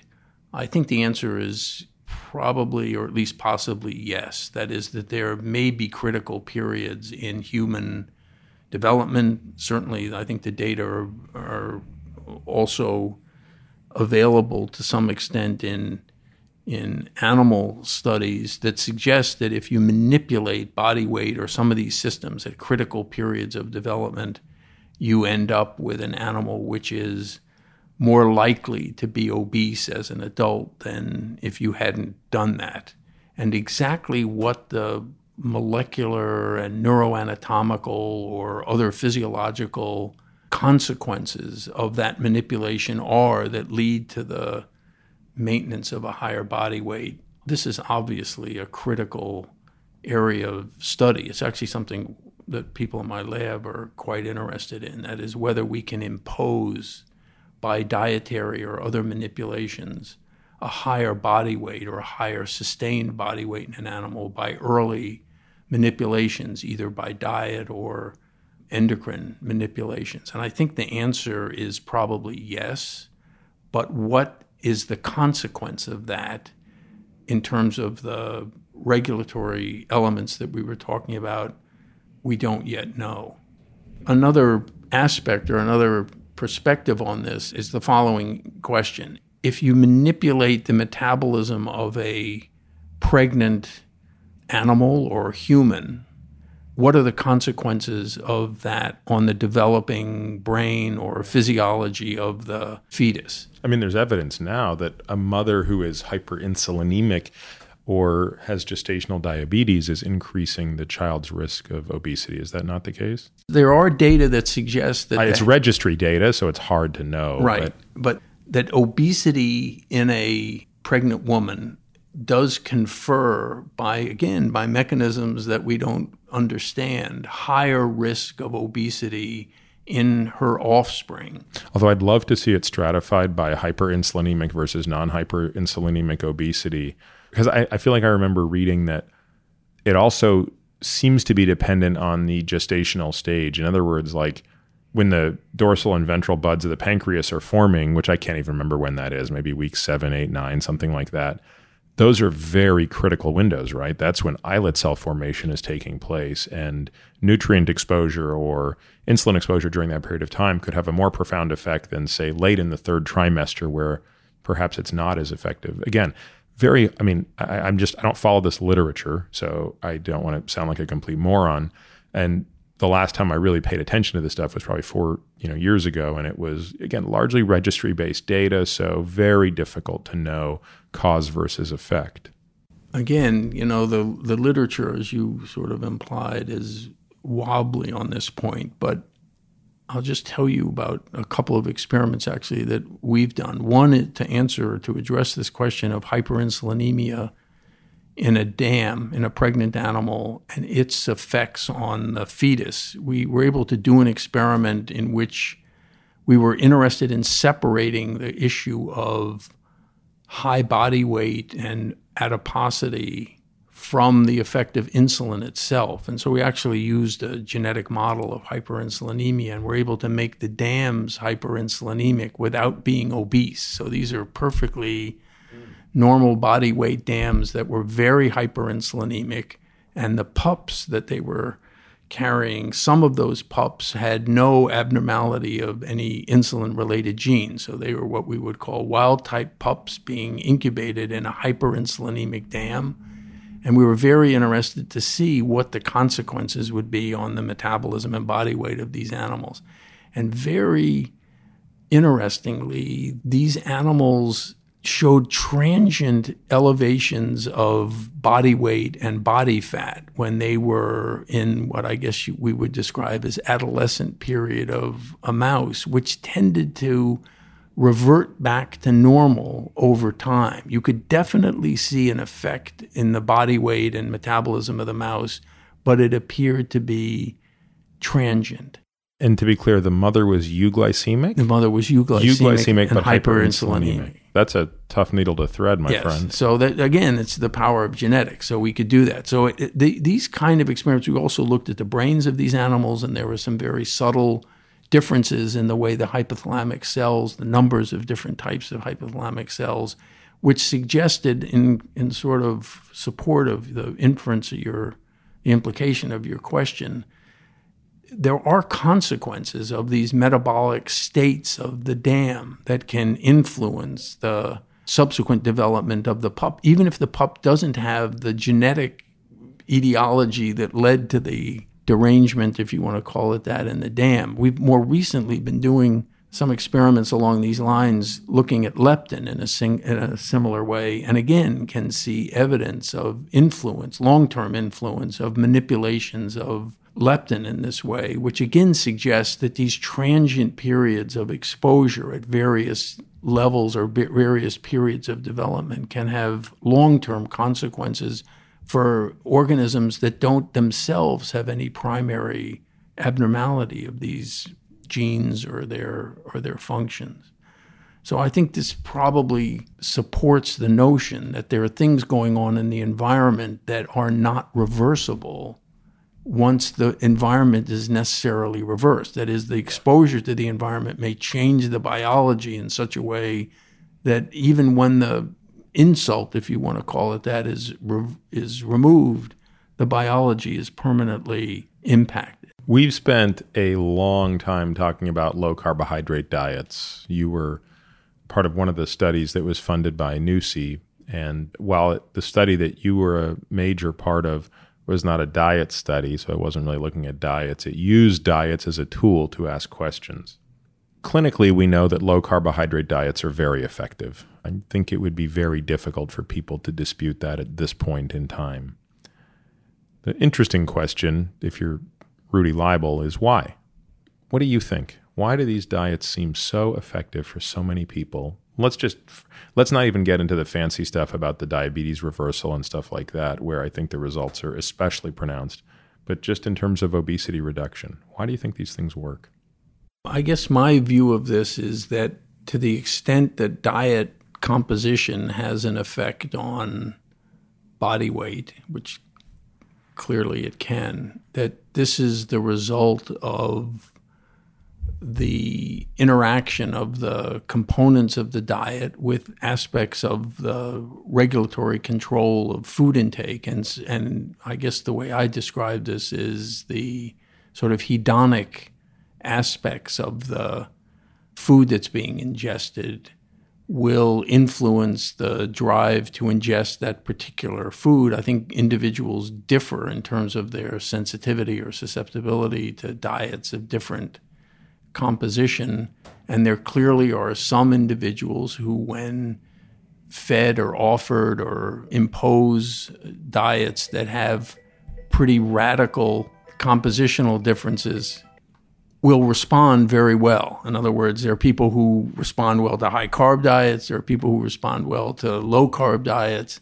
I think that it's primarily some aspect of the hedonics of these diets, if you want to call it that, that's driving the favorable response. I know, and I'm sure you and I have discussed this many, many times, there are individuals who view the diet composition as having, in addition to what effects I just described, also an impact on energy homeostasis itself, meaning that the composition of the diet can influence the degree of caloric expenditure per unit of calories ingested.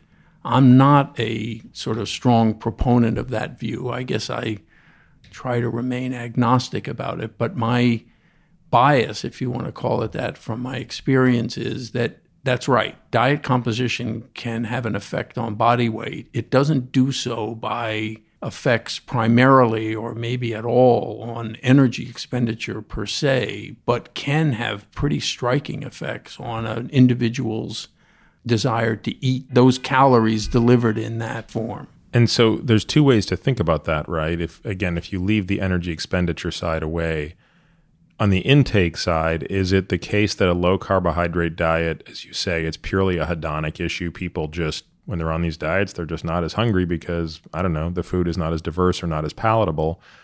An alternative viewpoint is they eat a lot less because they're eating themselves more. In other words, they're, you know, the way I try to explain this to my patients when we're talking about nutrition is you want to differentiate between exogenous and endogenous calories. So, you know, most people walk around, if their weight's stable, purely subsiding on exogenous calories. But if you want to lose weight, by definition, you must start to consume endogenous calories. You have to start eating yourself. And this gets back to the question of the regulation of body weight peripherally. If you are eating yourself, can the C N S figure that out and say, hey, we've got all this lipolysis going on. We've, we're liberating all of this fat out of a fat cell. That's energy. Fantastic. I will program the system. You need less exogenously. So those are two kind of very different ideas, right? The one is just, hey, this food is boring and doesn't taste great. I, I'm just going to eat less of it. Personally, I don't find that theory as appealing because having worked with so many patients that do this, if that were the case, I'd suspect they'd be more hungry.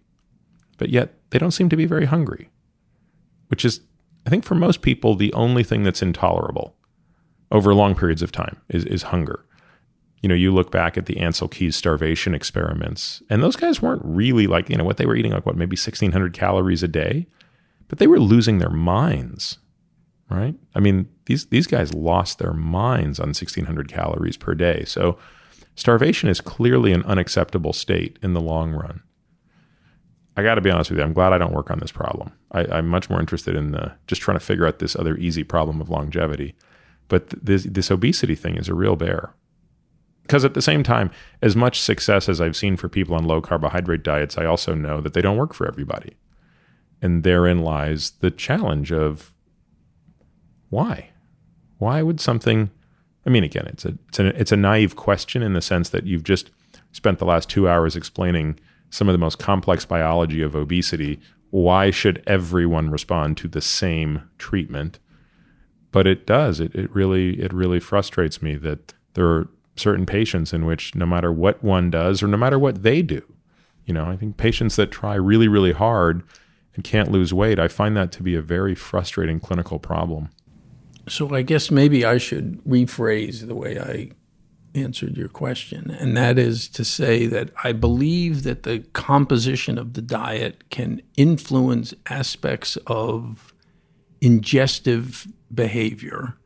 I emphasize the hedonic aspect, but I'm certainly open to the possibility that if you feed a diet of, you know, divergent composition, you will definitely have some influence. I mean, this is well documented on the substrates that are in the circulation as a result of feeding that diet. Those substrates themselves, metabolites, you were mentioning fatty acid, but many other things change, may themselves have a effect on the drive to eat. I'm sympathetic to that idea. And exactly in any given individual who does or doesn't respond to a specific diet, which of the mechanisms, you know, whether it's occurring at the level of the taste of the diet or some of the metabolic consequences of the diet, I would say to the extent that somebody is successful in losing weight on that diet, A, they have to be in negative energy balance. That is, there's no way that they can eat the number of calories that they're expending and lose right. weight. So they need to be in negative energy balance. And I mean, that's just a given. And then the mechanism by which the diet composition influences the success of their ability to sustain a hypocaloric state, which, as you pointed out, is uncomfortable. I'm open to the possibility that it could be at any level of the sort of neural circuitry that regulates food intake. It could be very proximal in terms of taste aspects, but it could also be some of the mechanisms that you that you mentioned. I think that's perfectly perfectly reasonable. How that works, as you pointed out, is a tough nut to, to figure out. And I think, like you said, there are individuals who respond very well to diets of quite divergent composition, but they have to be taking less calories than they are spending. Right. And that's an easy thing to do mathematically. It's a very hard thing to do clinically because, again, I think patients can tolerate a lot, but I don't think people can tolerate hunger for very long. I think to ask somebody to be constantly hungry is a losing proposition. And that's why I believe clinically low carbohydrate diets seem to be more satiating. And again, whether they're satiating because of something in their composition or whether they're just satiating because you end up eating more of yourself. I mean, I've seen lots of patients who, and, and, and this has even been published, who on sixteen, seventeen hundred calories a day of a ketogenic diet seem completely fine. And yet Ansel Keys' patients at fourteen hundred, fifteen hundred, sixteen hundred calories of basically very hard, high carbohydrate diet, very low fat diets, lost their minds. What did you believe ten years ago that you don't believe today to be true? I think over the past decade, the field of the sort of neuroscience of body weight regulation or ingestive behavior and energy expenditure has expanded the role of other elements in the central nervous system beyond what began as our very intense focus on the hypothalamus. Partly that's historical and for reasons having to do with the tractability of some of the cell types and mechanisms in the hypothalamus. But I would say the biggest change in my thinking about this has been that these supra-hypothalamic aspects of the central nervous system, again, starting with the cortex and working down, have a much stronger, I think, ultimate impact on this regulatory system than the way I perceived it a decade ago. And what this does is it opens up, I think, a lot of very interesting aspects of the biology that maybe we weren't either capable of or didn't focus on adequately, part of which actually is in response to the point you were just raising. That is, what is the effect of diet composition on hunger and so forth? It's almost certainly an aspect of this sort of view of the broader central nervous system impact on ingestive behavior than just the hypothalamus. You, you know, my mentor, Jules Hirsch, I think, who unfortunately he passed, passed away, away about four years ago. Yeah, three, three years ago. He would agree with this. I mean, he always, I think, was suspicious of focusing, you know, slavishly, if you will, on the hypothalamus as the center for all of this. He always, I think, had a much broader perspective on some of the psychoaffective aspects, as he would describe them, of ingestive behavior. And I think he would see the sort of flowering of broader view of some of these regulatory aspects of food intake to other parts of the central nervous system. He would say, "I told you so." And he was right, I think. He's looking down at you saying that. Yeah, now. He's probably saying a lot of other stuff too. If we could wave a magic wand and, and not only were resources unlimited, but more importantly, any of the technical considerations that make this type of study challenging were just ameliorated, what's the dream experiment you would want to do? If you got one more shot at this, you could spend the rest of your career doing a dream experiment with infinite resources, infinite subject participation. Screw the ethics. There's no I R B. You've got a bunch of clones out of Westworld. You can do whatever the hell you want.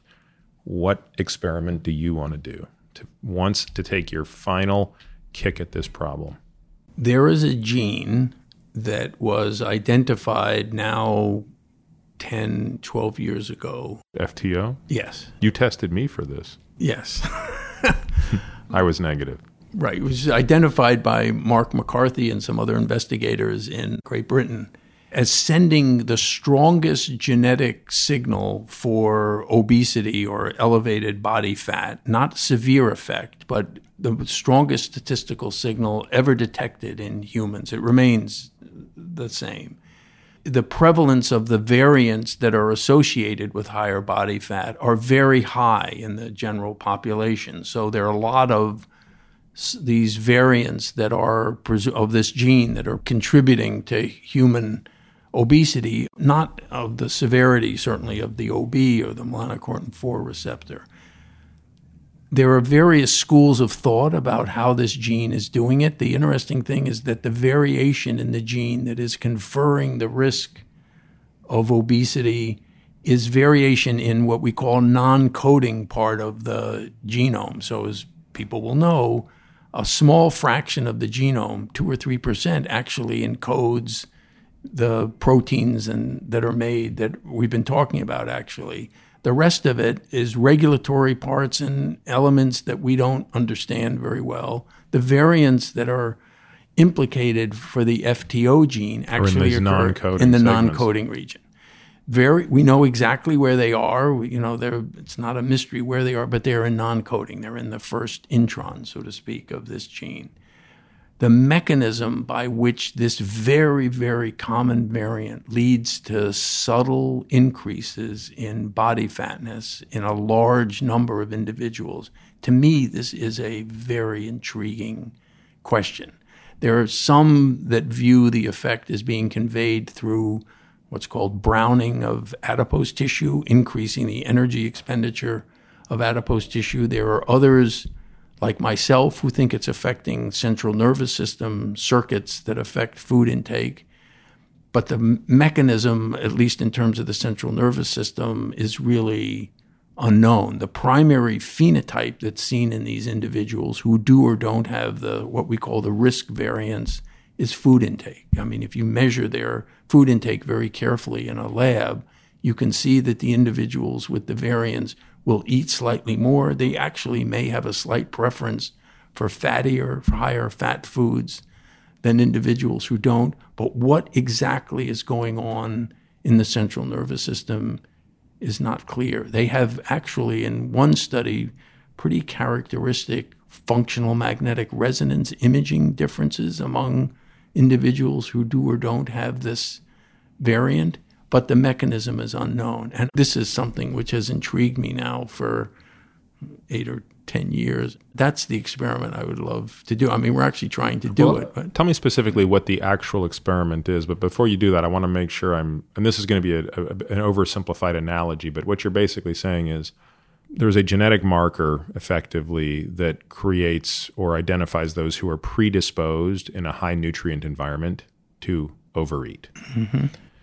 So even though our ancestors would have had these genes, the reason, or never mind our ancestors, even though one hundred years ago or fifty years ago, this gene still existed, probably at the same prevalence, you didn't have the food environment to pour fuel on that fire. Now, just to push back a little bit, isn't that sort of like saying, we've got all these people getting lung cancer. It only started when they started smoking. And, you know, only one in ten of these smokers are getting lung cancer. There's a gene that might be predisposing them to lung cancer.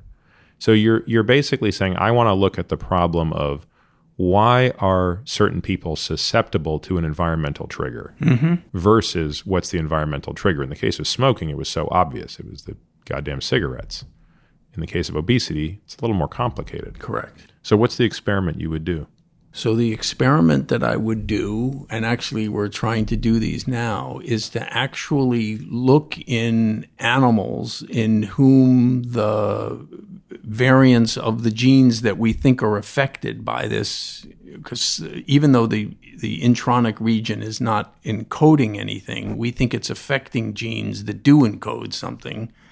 And we think we know at least what one of those genes is. And what I would like to see is what the consequences of these variants are on the functional activity of the system that we think is mediating the effects of these genes. Because I, again, for reasons that are quite technical, I think that one of the major impacts of this gene or these variants in this gene is actually on the structure of the nervous system. So I think their impact is occurring early in the development of the brain, and that what it's doing is changing the circuitry slightly in a very maybe subtle way, probably subtle way, that favors the increased food intake that you just described.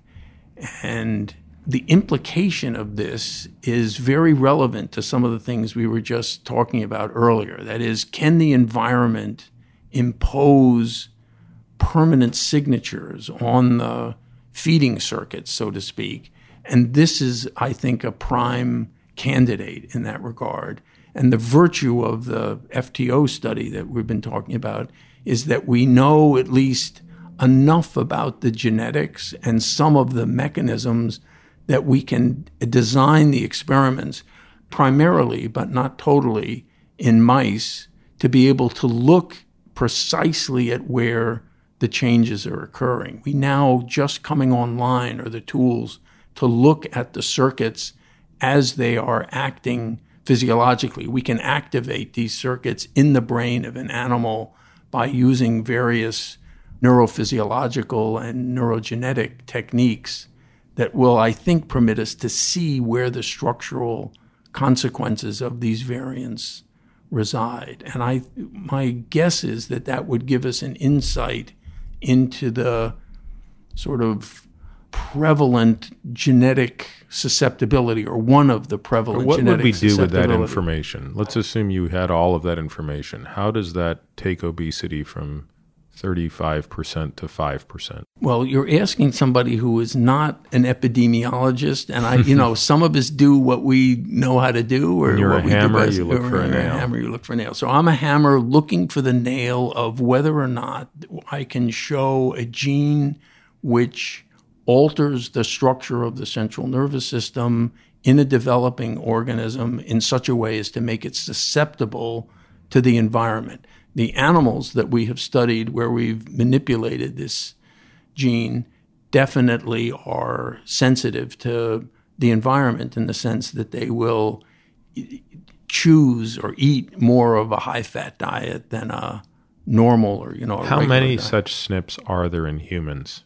There are at least a half a dozen S N Ps in the first intron. In the first intron F T O alone. And, but that's where they are. That's where they all They're, are. That's where they all are. And what is the prevalence, in, to the best of our knowledge, of people today who have at least one of these S N Ps in that first intron? sixty percent.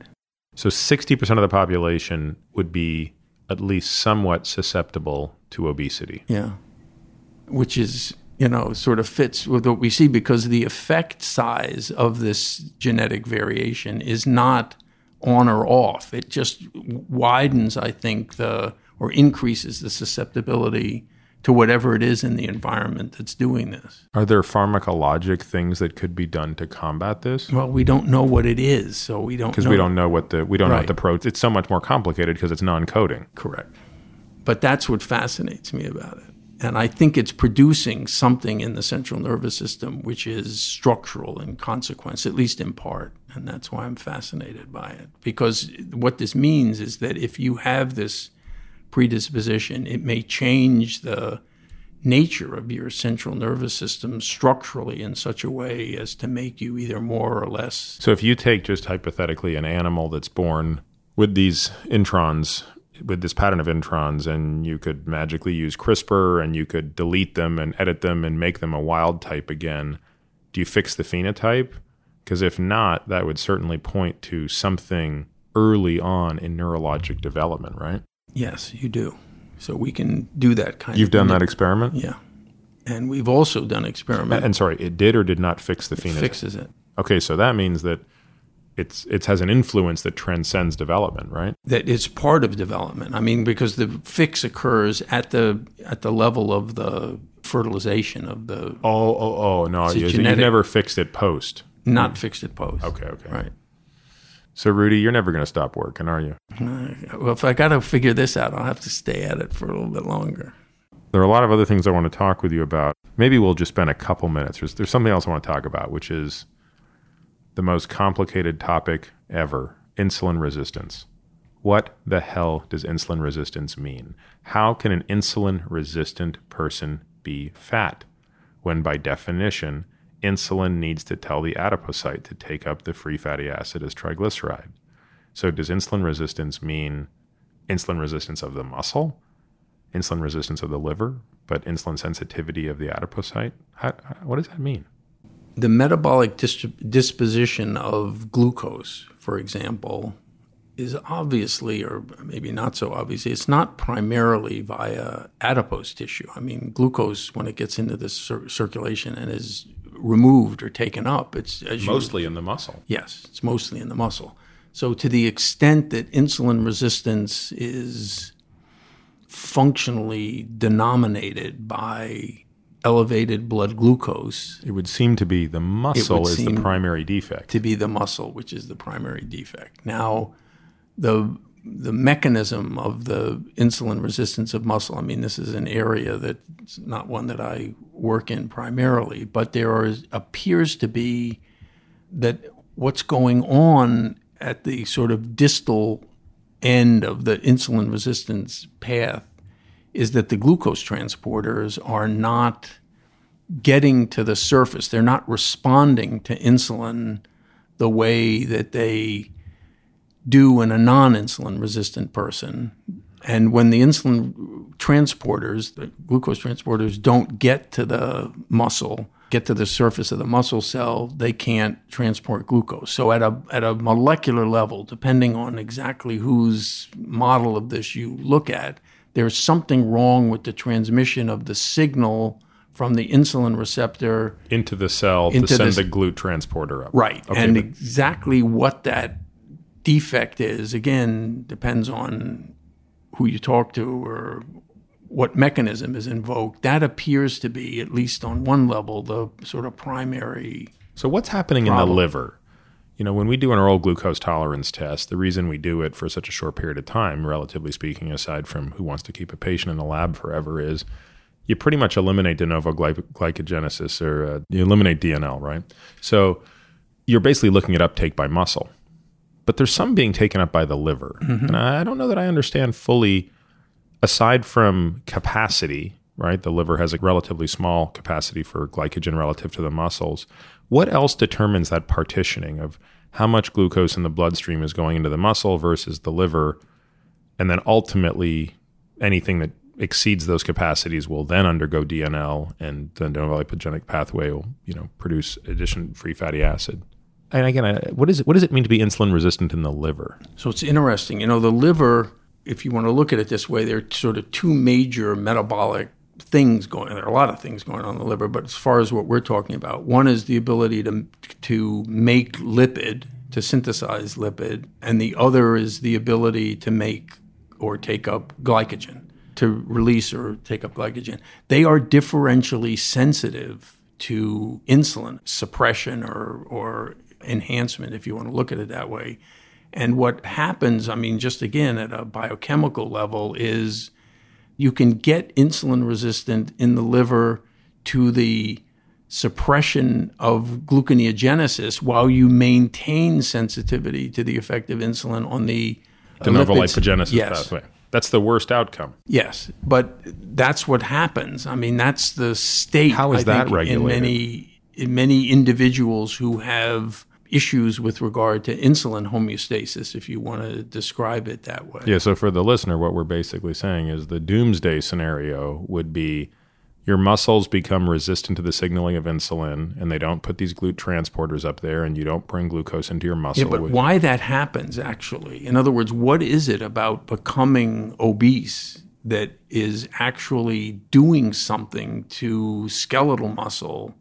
What if it's the reverse? Well, it may be. I mean, again, this is an area of, you know, somewhat hot debate, but one possibility, I guess, is that there's something that happens to adipose tissue when you store whatever for that individual is an excess amount of lipid that's producing another molecule or some other mechanism by which muscle is affected with regard to its insulin sensitivity. The other possibility, which I think, again, many people think is at least partly relevant, is that when you increase the amount of lipid in your adipose tissue, you also increase the amount of lipid in your muscle, the fat that's in your muscle, actually, the marbling of your own muscle, and that that itself has an effect on glucose homeostasis.